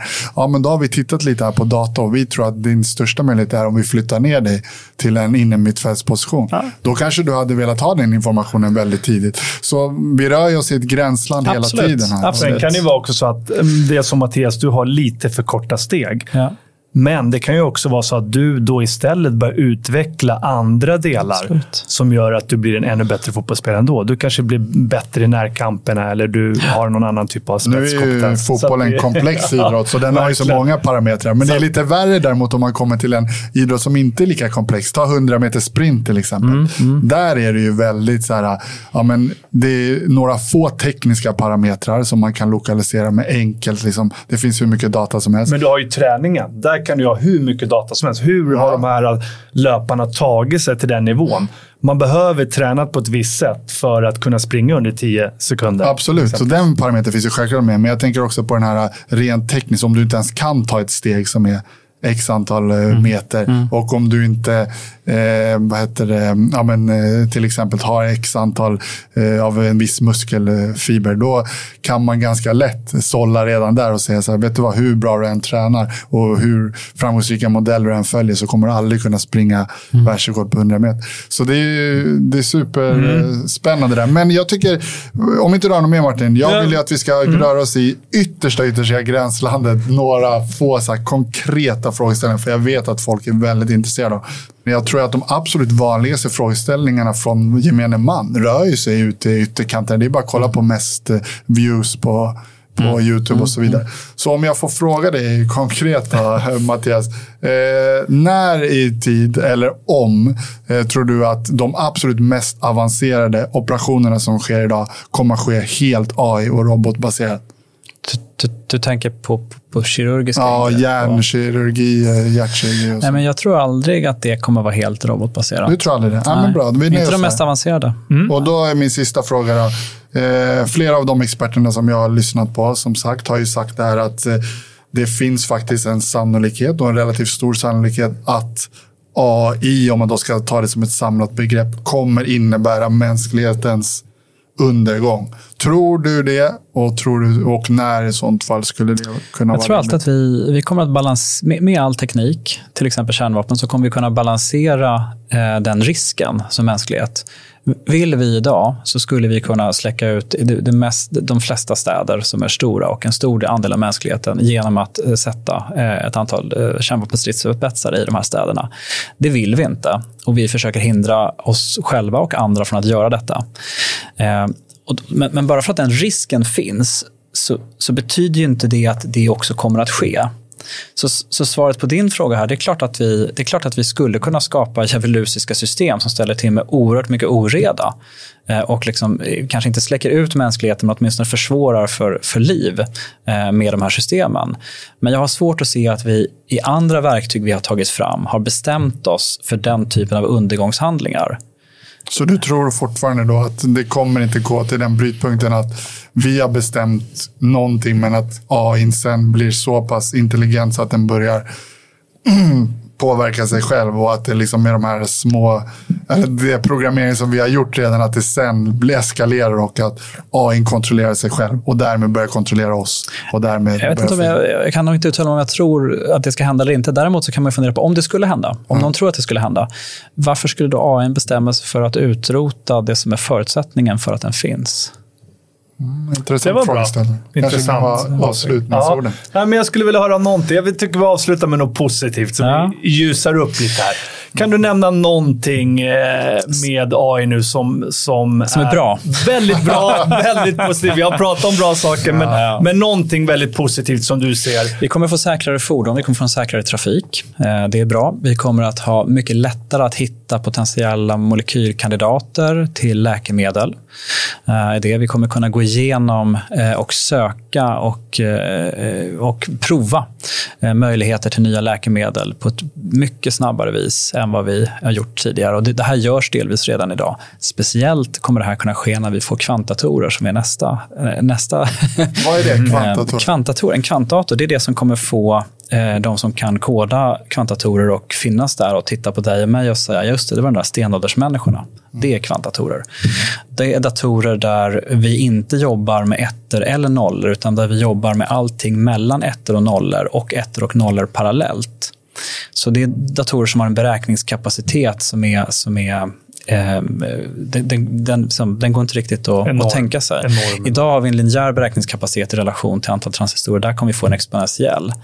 Eh, och då eh, kommer det verkligen kunna hända saker. Då kommer liksom beräkningsmöjligheterna tillsammans med eh, AI-system eh, verkligen att förändra eh, världen.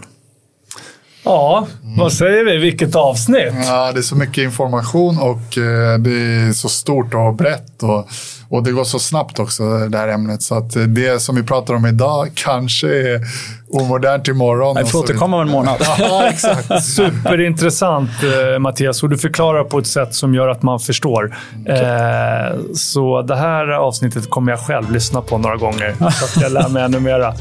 Ja, men spännande, roligt. Tack för att få ja. komma hit. Tusen tack. Tusen tack att du tog dig tid. Glöm inte att prenumerera, följa, likea. Brottabröder Podcast.